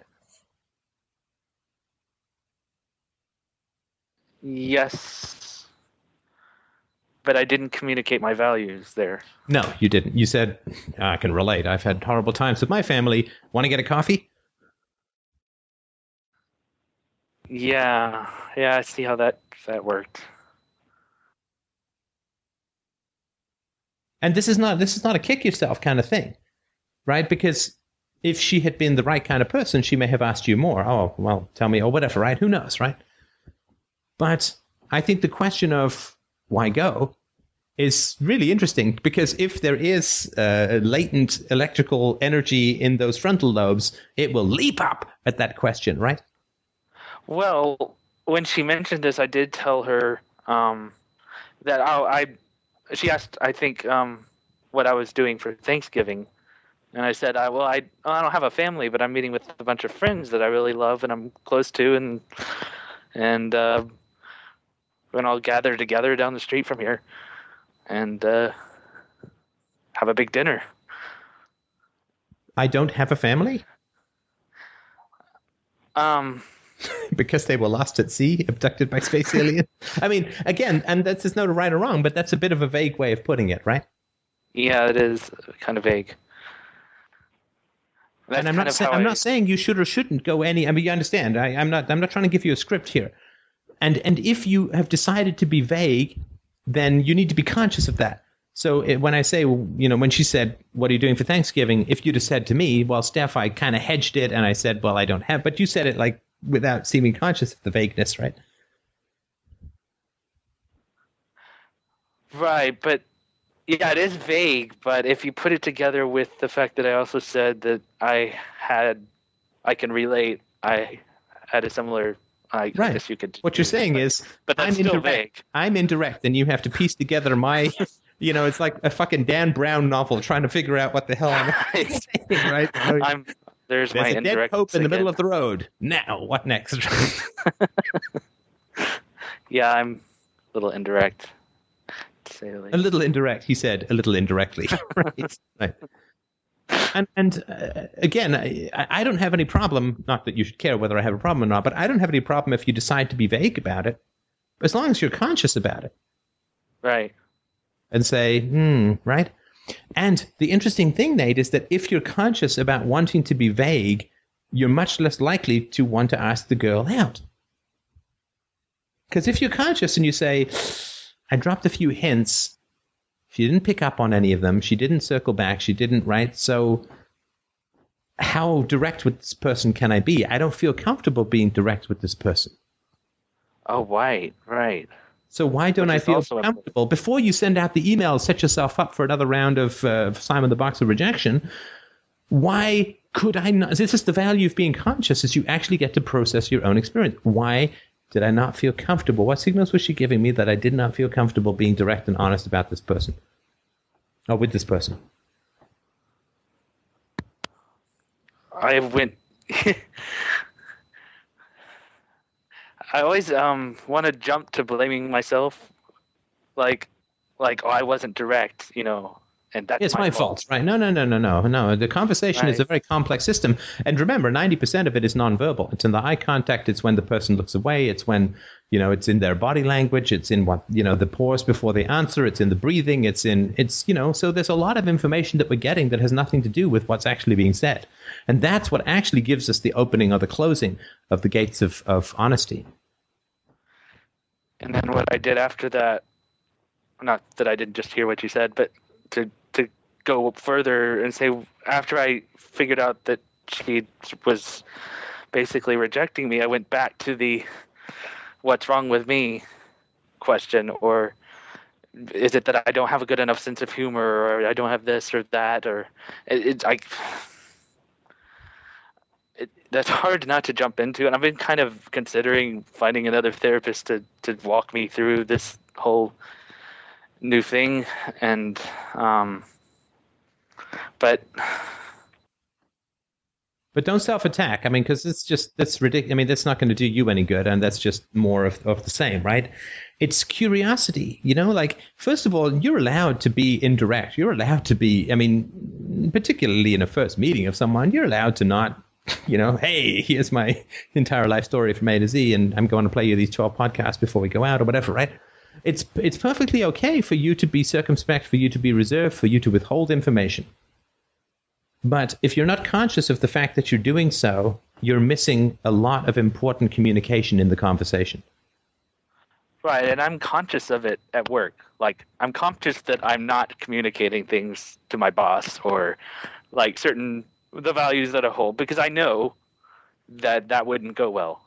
And I know why it wouldn't go well. I, I came came up with several points of things that he said that I know that that that wouldn't go well. Right. So if if you're talking to this woman and you become unconscious, that's very important.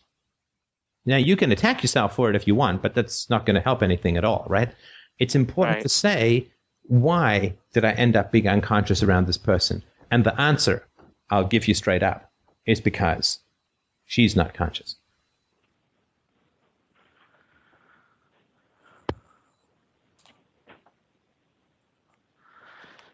Wow. Because if she were conscious, I mean, I, I, think this is the, I mean, I think this is the value that, that I bring to these podcast conversations is I, I try to stay as conscious as, uh, as I can to what the person's saying, what the implications are, what I'm experiencing, whether I'm withholding and why, and to process that in real time, try to give that feedback back to the person. And that's why it's hard for people to zone out with me because I'm trying to be, you know, uh, really present and conscious in the conversation and not withdrawing, not getting alienated, not getting freaked out, not getting judgmental, not get whatever, right? I'm trying to be really conscious in the conversation. And I don't think that you experienced that same thing with me that you did with this woman, where it's like, well, this thing just kind of came out and I, eh, eh, whatever, right? Like it was. And so if you end up being unconscious around someone, the first place that I would look is what indication was there that the other person was unconscious? Well, one, one great indication of someone who's unconscious is irritation.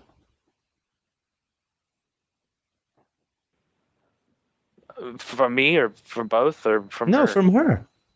Right. That's quite true. Another indication that someone's unconscious is the weather as a topic. Right right? I I sort of uh, made all kinds of excuses for that conversation. Yeah. Look, I mean, the weather is really boring, and it's a cliche to talk about the weather, right? It's worse than sports, right? At least with right. sports, you can say I don't follow sports, but you can't say I don't experience weather. I live in a biodome of my own making, right? I constructed it out of my own feces in my sub basement, right?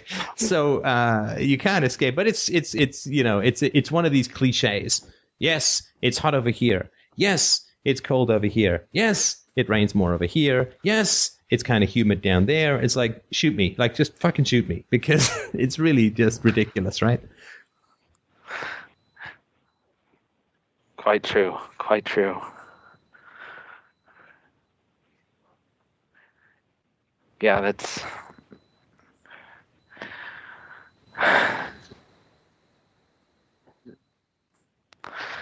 these are the more subtle things that that.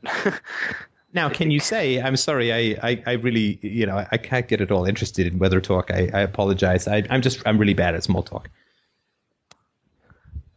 Right, I could say that. Right, and that's okay if you can't, but are you conscious of why?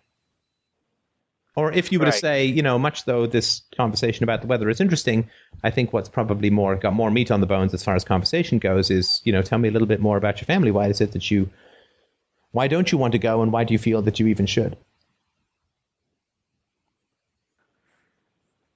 That's a great lead in. and and and you know why? I think that then sorry to spend so long on this to the people who are waiting. I'll get to the caller and we can go a little over time. But the reason why that's so important, Nate, is that if you interrupt somebody who's false self prattling about the weather and you ask about something that's actually important to their life, do you know what you're showing? Um, curiosity. Uh, I'm showing who I am, what I'm interested in, what I'm more interested in, the things that I'm passionate about, the my values. No. Uh, these are all you statements, which is fine, oh. and I, am not saying that those are wrong. But oh, you said for, what you're showing. Yeah, well, not, what, not what you're feeling. Oh, um, I'm showing uh, that I'm interested. No. No. Okay, I give up. You're actually showing that you're not interested because they're talking about the weather, right? Let me give you a metaphor because you can get this, and when you do, you'll kick yourself, which is fine. Don't, but sure you will, right?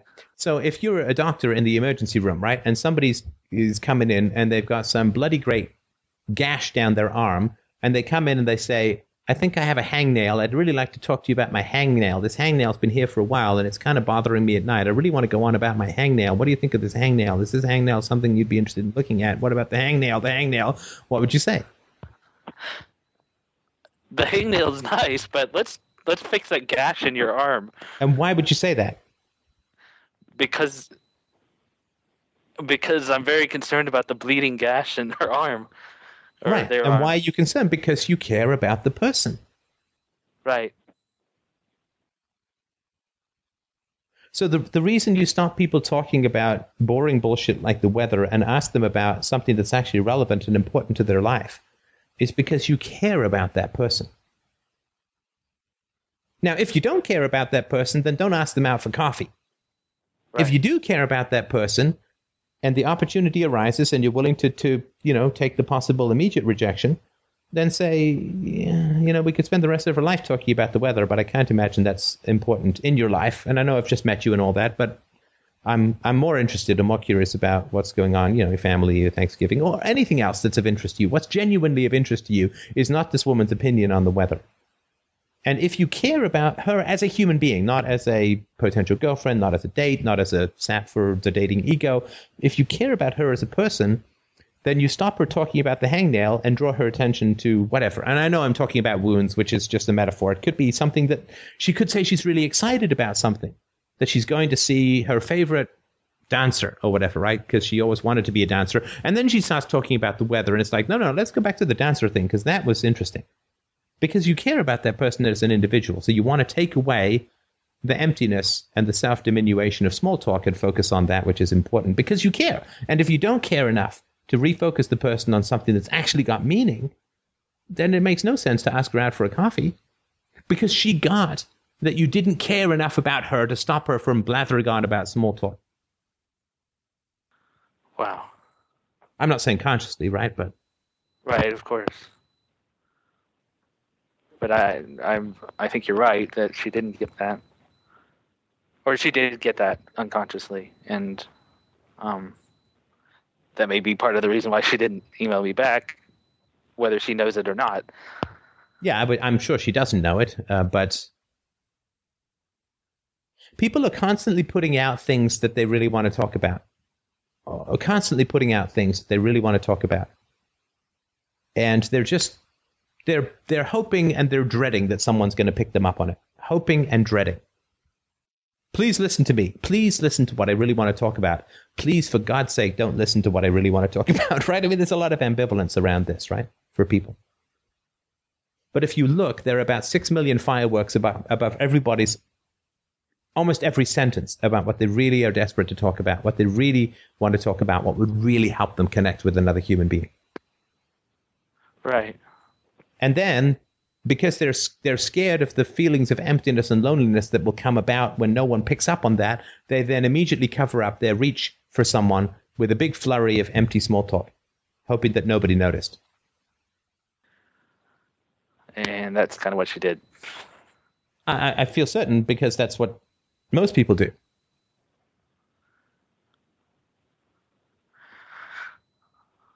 I think I even, I even do that every now and then. Yeah, I'm I'm sure. I'm absolutely sure of that. I'm absolutely sure of that. Uh, because With- we all, I mean, we all do to some degree or another, but some people, most people do it quite a lot. If not, you know, that's all they do. So I need to watch for that more closely. Yeah, and it's it's around self monitoring, right? If if you're bored, if you feel like you're just being compliant with some topic that's not really fundamentally of interest to you, if you feel feel yourself slipping into a kind of historical, chatty, jokey mode that is not particularly warm or intimate, then you know just try and redirect that to something that's more more honest. And she may then just say you you're a freak, right? I don't want to talk to you about that, and that's fine. It's then okay. Well, guess who's not getting a coffee invitation, right? You're off. My, Right. you're off my tea party list. Thank you very much. Give me back your plastic plate. Right? right. I'm taking my ball and I'm going home. Right. But you know, sooner rather than later, and at least then you don't feel rejected. Right. Because if I'm conscious of these things, then I can at least, uh, um, Well, if you try to talk about something out. important and the woman shuts you down, shoots you down, or something meaningful or something real, then you know, well, you're being rejected by somebody. You're not being hired by somebody you would never want to work for anyway. It's like, hey, I'm glad this is mutual, and I'm glad that it was efficient, right. right? Because if you put the false self stuff up front, what are you on your tenth date? You're going to stop being real. I mean, talk about a bait and switch, right? It's Yeah, that is- Then she revealed that she has a penis. I say, well, you know, I didn't want to bring this up right up front because I thought it might be a problem. You know. Good good point.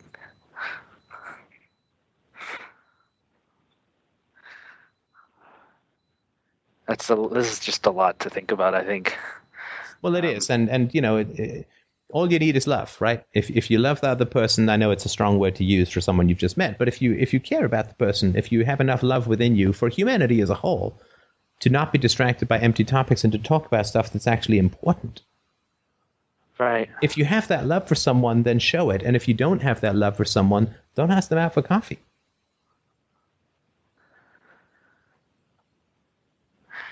I'm trying to refrain from kicking myself. Well, don't sprain yourself. You know, if you need a workout, then then go for it. But it's just not it's not a kicking out thing. This is this is really this is really advanced stuff, right? This is real time relationships in one of the most challenging situations, which is the cold read pickup, right? I mean, that's that's crazy challenging, right?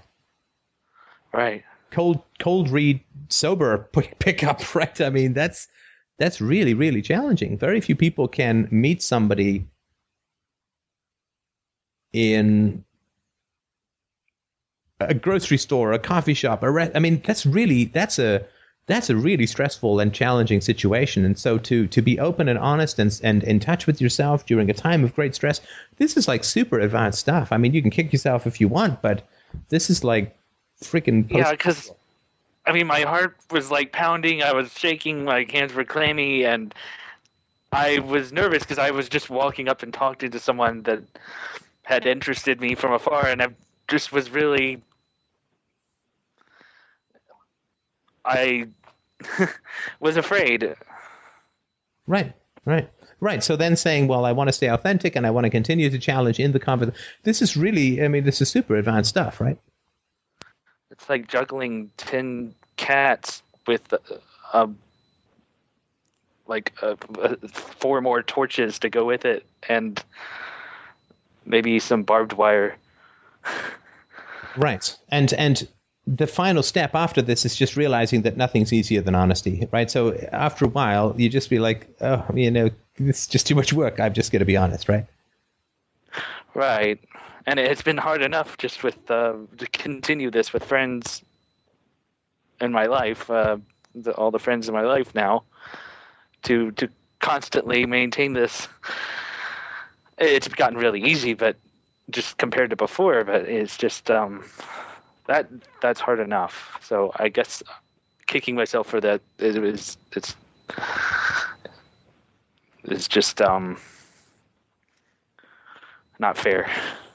Yeah. And I mean, compared to who, right? I mean, who who is it in your life that has this staggering you know level of you know that, that that's demonstrated this and that you've been around for a long time and you know intimately and who's uh, you know who's a friend. Like it's it's tough to find people who you know I mean you have friends who are there who are working through the similar sorts of issues and have their own challenges just as I do and everybody else in the realm of self knowledge does. So you know you, you can compare yourselves to some ideal of perfect honesty which I don't think actually exists because it's fundamentally impossible but uh, because to be, you know, we all have 10 thoughts in our heads. Which one should I be honest about, right? I mean, you can't be perfectly honest until we do Vulcan mind melds or something, and then we're all run away screaming.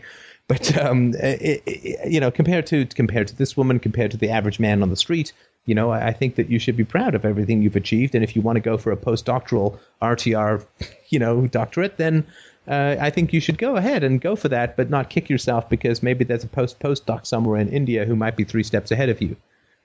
Right. Right. Very good point.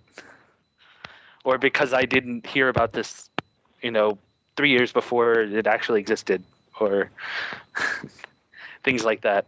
Yeah. And you could be married to she who has no name. Oh, yeah. Like, uh, think about the road not taken, too, right? I mean, you, you want to talk about Right. kicking yourself, right? Oh, and look, she's pregnant. Oh, look, yay. Right?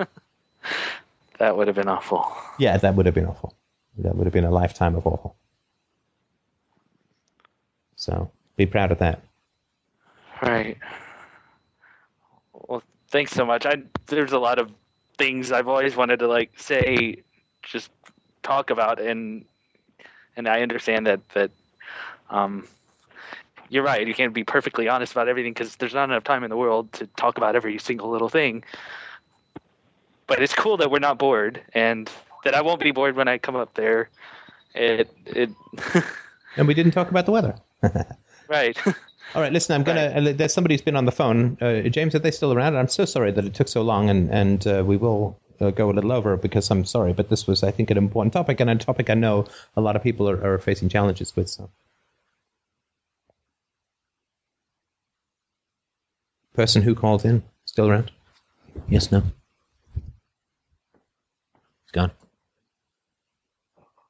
All right, so uh, the divine message. You wanted to uh, throw something in. We have two minutes. No, we can go a little over, but uh, you had uh, something that you wanted to uh, talk about. With. Yeah.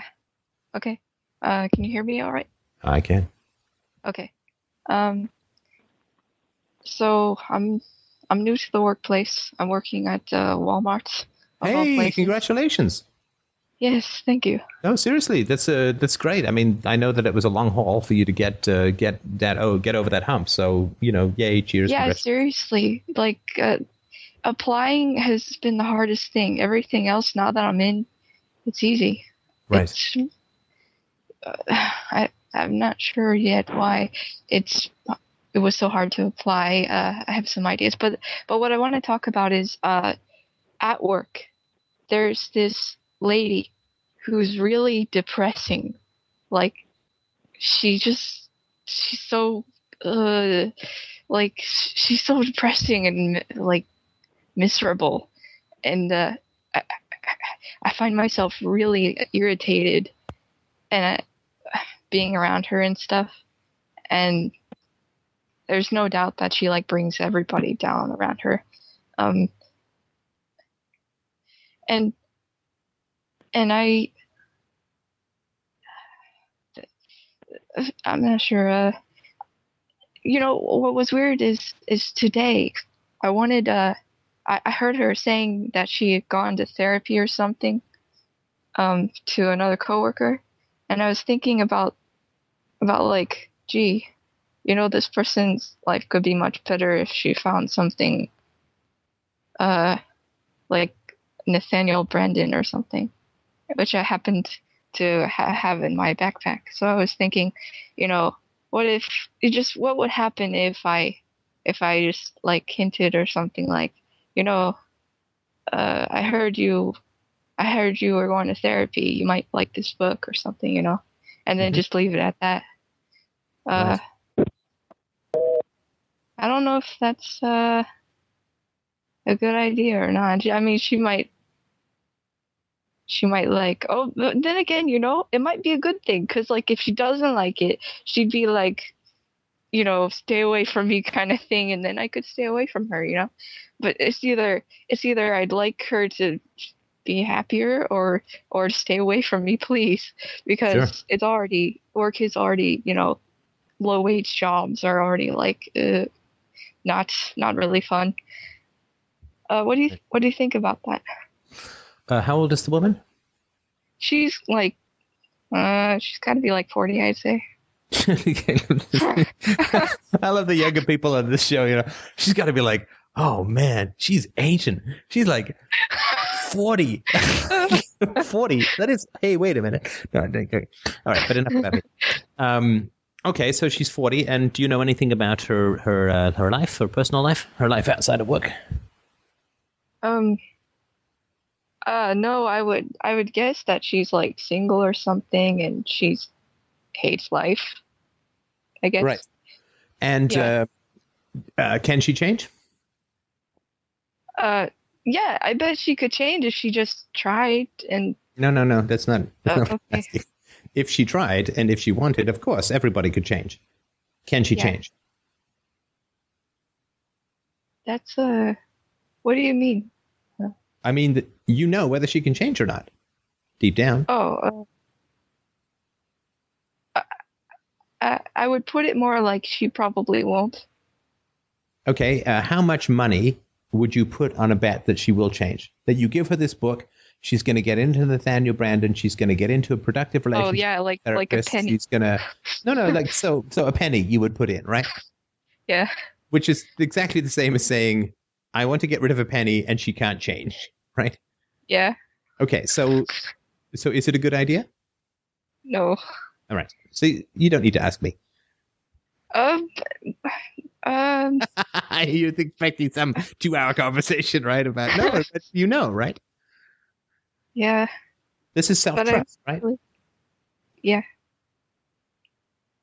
How much money would I put on that, right? I mean, this is an important question. We have we have really great calculations when it comes to money and risk deep down in our brains, right? That's why, to me, like the climate guys who say, um, climate change is happening and it's going to do this, this, and this, it's like, okay, how much money are you going to put on a bet that that's actually going to happen? Because it's easy to bet with the taxpayers' money, or it's easy to get well paid for coming up with scare scenarios.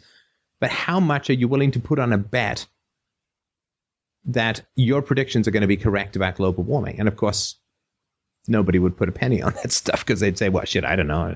But you know, it, it's so a, a good way to to ask questions is how much money would I put on this? Well, it, yeah. Um.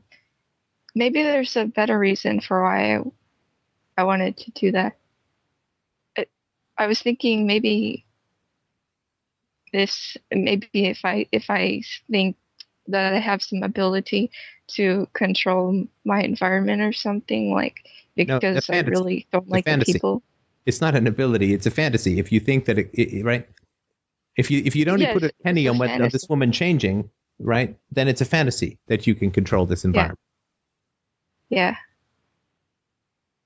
Uh, I really hate going to work, and it's only been my like fourth day.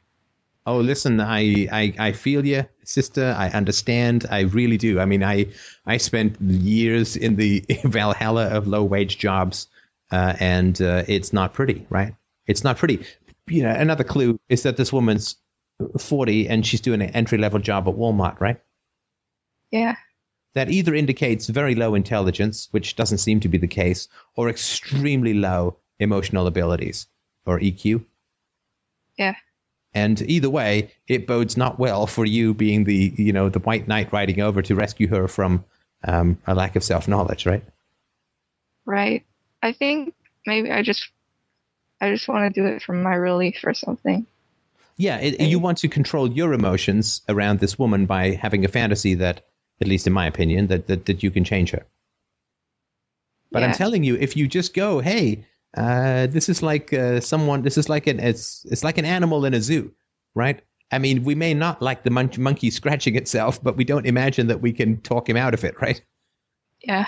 So we go there, you know, well, I'm going to take Isabella to the zoo, and the Isabella's going to say, What is that baboon doing to himself with a coconut, right? And be like, I really wish the baboon weren't doing that. I would be much more comfortable as a father if this was not occurring.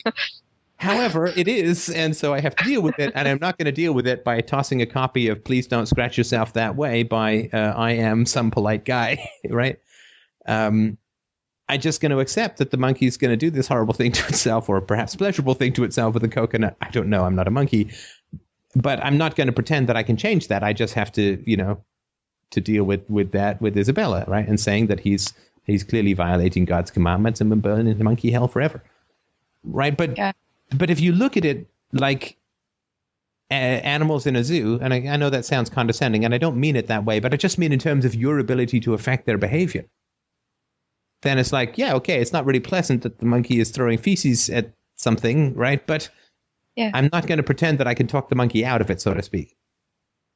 Yeah. And then I actually get to deal with my own feelings rather than imagining that I can do something to change my environment. The only environment that I can really change is myself, right? Yeah. So how so how can I do that? Because I've really I'm going to be in this job for until I can get something better. Right. So uh, how can I handle this? Well, I'll give you a couple of tips and Okay. things that I've because I mean I've had to deal with this a lot, right? Um, uh, the first is to recognize the, people are depressing because they talk about the world, right? The, Um, the world is this, the world is that. Nobody ever wins. Nothing ever gets ahead. Nothing ever gets finished. Nothing is good enough. Nothing is right. Nothing ever happens. Like it's it's it's global, right? uh, hmm. Okay. Well, it's it's. I, I don't want you to reproduce this woman's speech, but what is it? What is it that she says that's depressing? Well, like she'll give little comments about, uh, like somebody talks about being alive or something. I don't know how, and then she's like, "Oh, I don't," as in she doesn't like it. She doesn't like being alive, or, um, just basically like she keeps saying in some way or another, "I hate life. I hate life. I hate life." You know. Right. Right. That, I mean, that's that's that's definitely tough to be around, right? Yeah. Yeah. Right. it, it- it's like she's it, it- it's like uh if given her body language and her voice and everything it's like she's she's it- it's like a constant moaning Right. right. and Right. you know and you know i went home from work uh uh well uh this morning because i work overnight and i came home moaning Right. i Yeah, it's like watching somebody slowly, like watching somebody slowly pounding off their little toe with a spoon or something, right? And it's just painful and unpleasant. Right? yeah Well, you know, when people are like that, and yeah, sorry, it doesn't sound like she's a globalizer, but when people are like that, one of the things that I found helpful is to say, you know what this woman is is a morality tale, and that morality tale is, please, dear God, I better not be working here when I'm forty. Right. Here's a big example of what not to do in life, because whatever this woman did in life that led her here, I shouldn't be doing that. Right. Yeah. So you can either just say, well, this is a good example of don't work at Walmart when you're 40 if you, you know, if you've got uh, abilities or ambitions that, that go further. Yeah. But um, she's she's certainly trying to draw you into. I'm not saying consciously, but it would seem to me that she's trying to draw you into engaging. Like, oh, what's so bad, or or, or life isn't so bad, or whatever, right? Like she's trying to draw you in, and this is why you're feeling this impulse to help her, right? yeah But don't. I was thinking it's kind of related to what you were talking about with Nathan. People are are constantly sending out signs like "Please listen to me," and then "Please don't listen to me." Right. Yeah. Right. I think this is probably not quite that. I oh, mean, okay. because this just sounds a lot darker than that. Like, I don't want to live. I mean, yeah, I guess that's kind of, but I would say that if you you don't like the woman, then you can't help her. If there's nothing about her that you like, then you can't help her. And if you can't help someone because you don't like her, then don't engage. Okay. like it's it's her own thing it's her own trip it's just what she does to get through the day she's not actually asking for help she's not actually wanting to improve her life it's just the way that she discharges you know the poison container idea it's just the way that she discharges Uh, some venom into yeah. the general atmosphere so that she feels a little less bad for a while but it's got nothing Yeah. to do with fixing or changing or anything like that right Right. That makes sense. Uh, so, yeah, I hope that works. Well, it's, uh, just It's like, you know, it's like if there's an old bus that the gears grind and the brakes squeak and it's unpleasant to listen to, and it's like, hey, that sucks, but I can't fix it. I'm not a mechanic. I can't fix the bus, and whoever's driving it doesn't obviously want to fix it because they're right in there, right? And it's just, it's a difficult and unpleasant thing that's going to pass you by, but it's not yours to fix. It's not yours to deal with. Plus, of course, I mean, you're a young woman with your own struggles. You've, you know, you've uh, you've moved out. You're you're you just got this new job. I mean, your plate is full, right? yeah, you don't have a lot of excess resources to go around trying to help people who appear to be hanging off a rope and trying to drag everyone else with them down, right? yeah, So I wouldn't, you know, I wouldn't, I wouldn't get drawn in. I wouldn't expend energy. I would look at it as, you know, just a, an old machine making bad noises, if that makes any sense. okay. You know, like some some you get those shopping carts with the wobbly squeaky thing, and it's like, well, that's annoying. So this this woman's got a wobbly, squeaky, depressing voice box. You know, it's just it's a it's a machine that's creaky and noisy and a little unpleasant to listen to, but it's not something that you can do anything about. Okay. I'll uh, I'll try that. Uh, and if if I'm still having trouble, I think I want to come back uh, next Sunday. It, how do you what do you think about that? I've talked uh, a lot. Hey, as long as people like the topics that you're bringing up, I'm totally game. If as long as you're not displacing other people who want to talk, and if people are enjoying the topics, I mean, I think it's great. Okay. And, and look, if anybody else, I mean, if you if you've experienced this kind of thing before, um, uh, feel free to uh, um, to post on the board and and uh, uh, help out with other tips that you've had. Uh, I just I really just had to take a step back and uh, just Uh, say, you know, a, a lot of people just make complaining noises, you know, like an old couch that just squeaky and grindy, you know, and it's like I can't fix it because I'm not a upholsterer or whatever, whoever fixes couches or whatever Right. but it's it's definitely not your job to fix. And and remember, of course, you've been trained to take other people's problems on as your own, right? Yeah. Because that's what happens when when people don't take responsibility for their life, then they dump all that responsibility on other people. Right? So she's she's obviously trying to get other people to to get engaged and to lift a load of hers or whatever, right? And you've been trained to do that in your family, if I remember rightly. I mean, people didn't take responsibility, so it was always your fault and your issue to fix, right? Right. My parents blame me for so many things. So Yeah, so Yeah. so don't get don't get hoovered into fixing this woman's problems, right? You have four days on the job. She's you know almost twice your age. Um, just it's not your job to fix somebody whose life is so messed up that they're they're depressing people at Walmart at the age of forty. You know, like it's not your job to fix that person, right? yeah. I mean, it's like going up to somebody who's been a chain smoker for 40 years and they got emphysema and you say, I have two lungs, you take one. It's like, no, no, no, no. Right? You smoked, you live with it, right? Or not. yeah. Yeah, you know. Oh my gosh. I just uh, thought about that. I you, I have two lungs. You you can have one. Yeah, now, I mean, my wife, yeah. Yeah. she could have a lung. My daughter, she can have a lung. Some woman I know for four days who's depressing the hell out of me, no lung for you. No lung for you, right? No soup for you and no lung for you. It it's kind of like it relieves my anxiety or something if I have something that I can give to somebody, and and somehow I've made it better for them. I guess. Uh, yeah. Well, you, like but that. you can't you can't make it better for them by taking responsibility for them. Uh, you can't make life better for other people by taking responsibility. Like you can't make life better for people who are chronically in debt by giving them money, right? Right.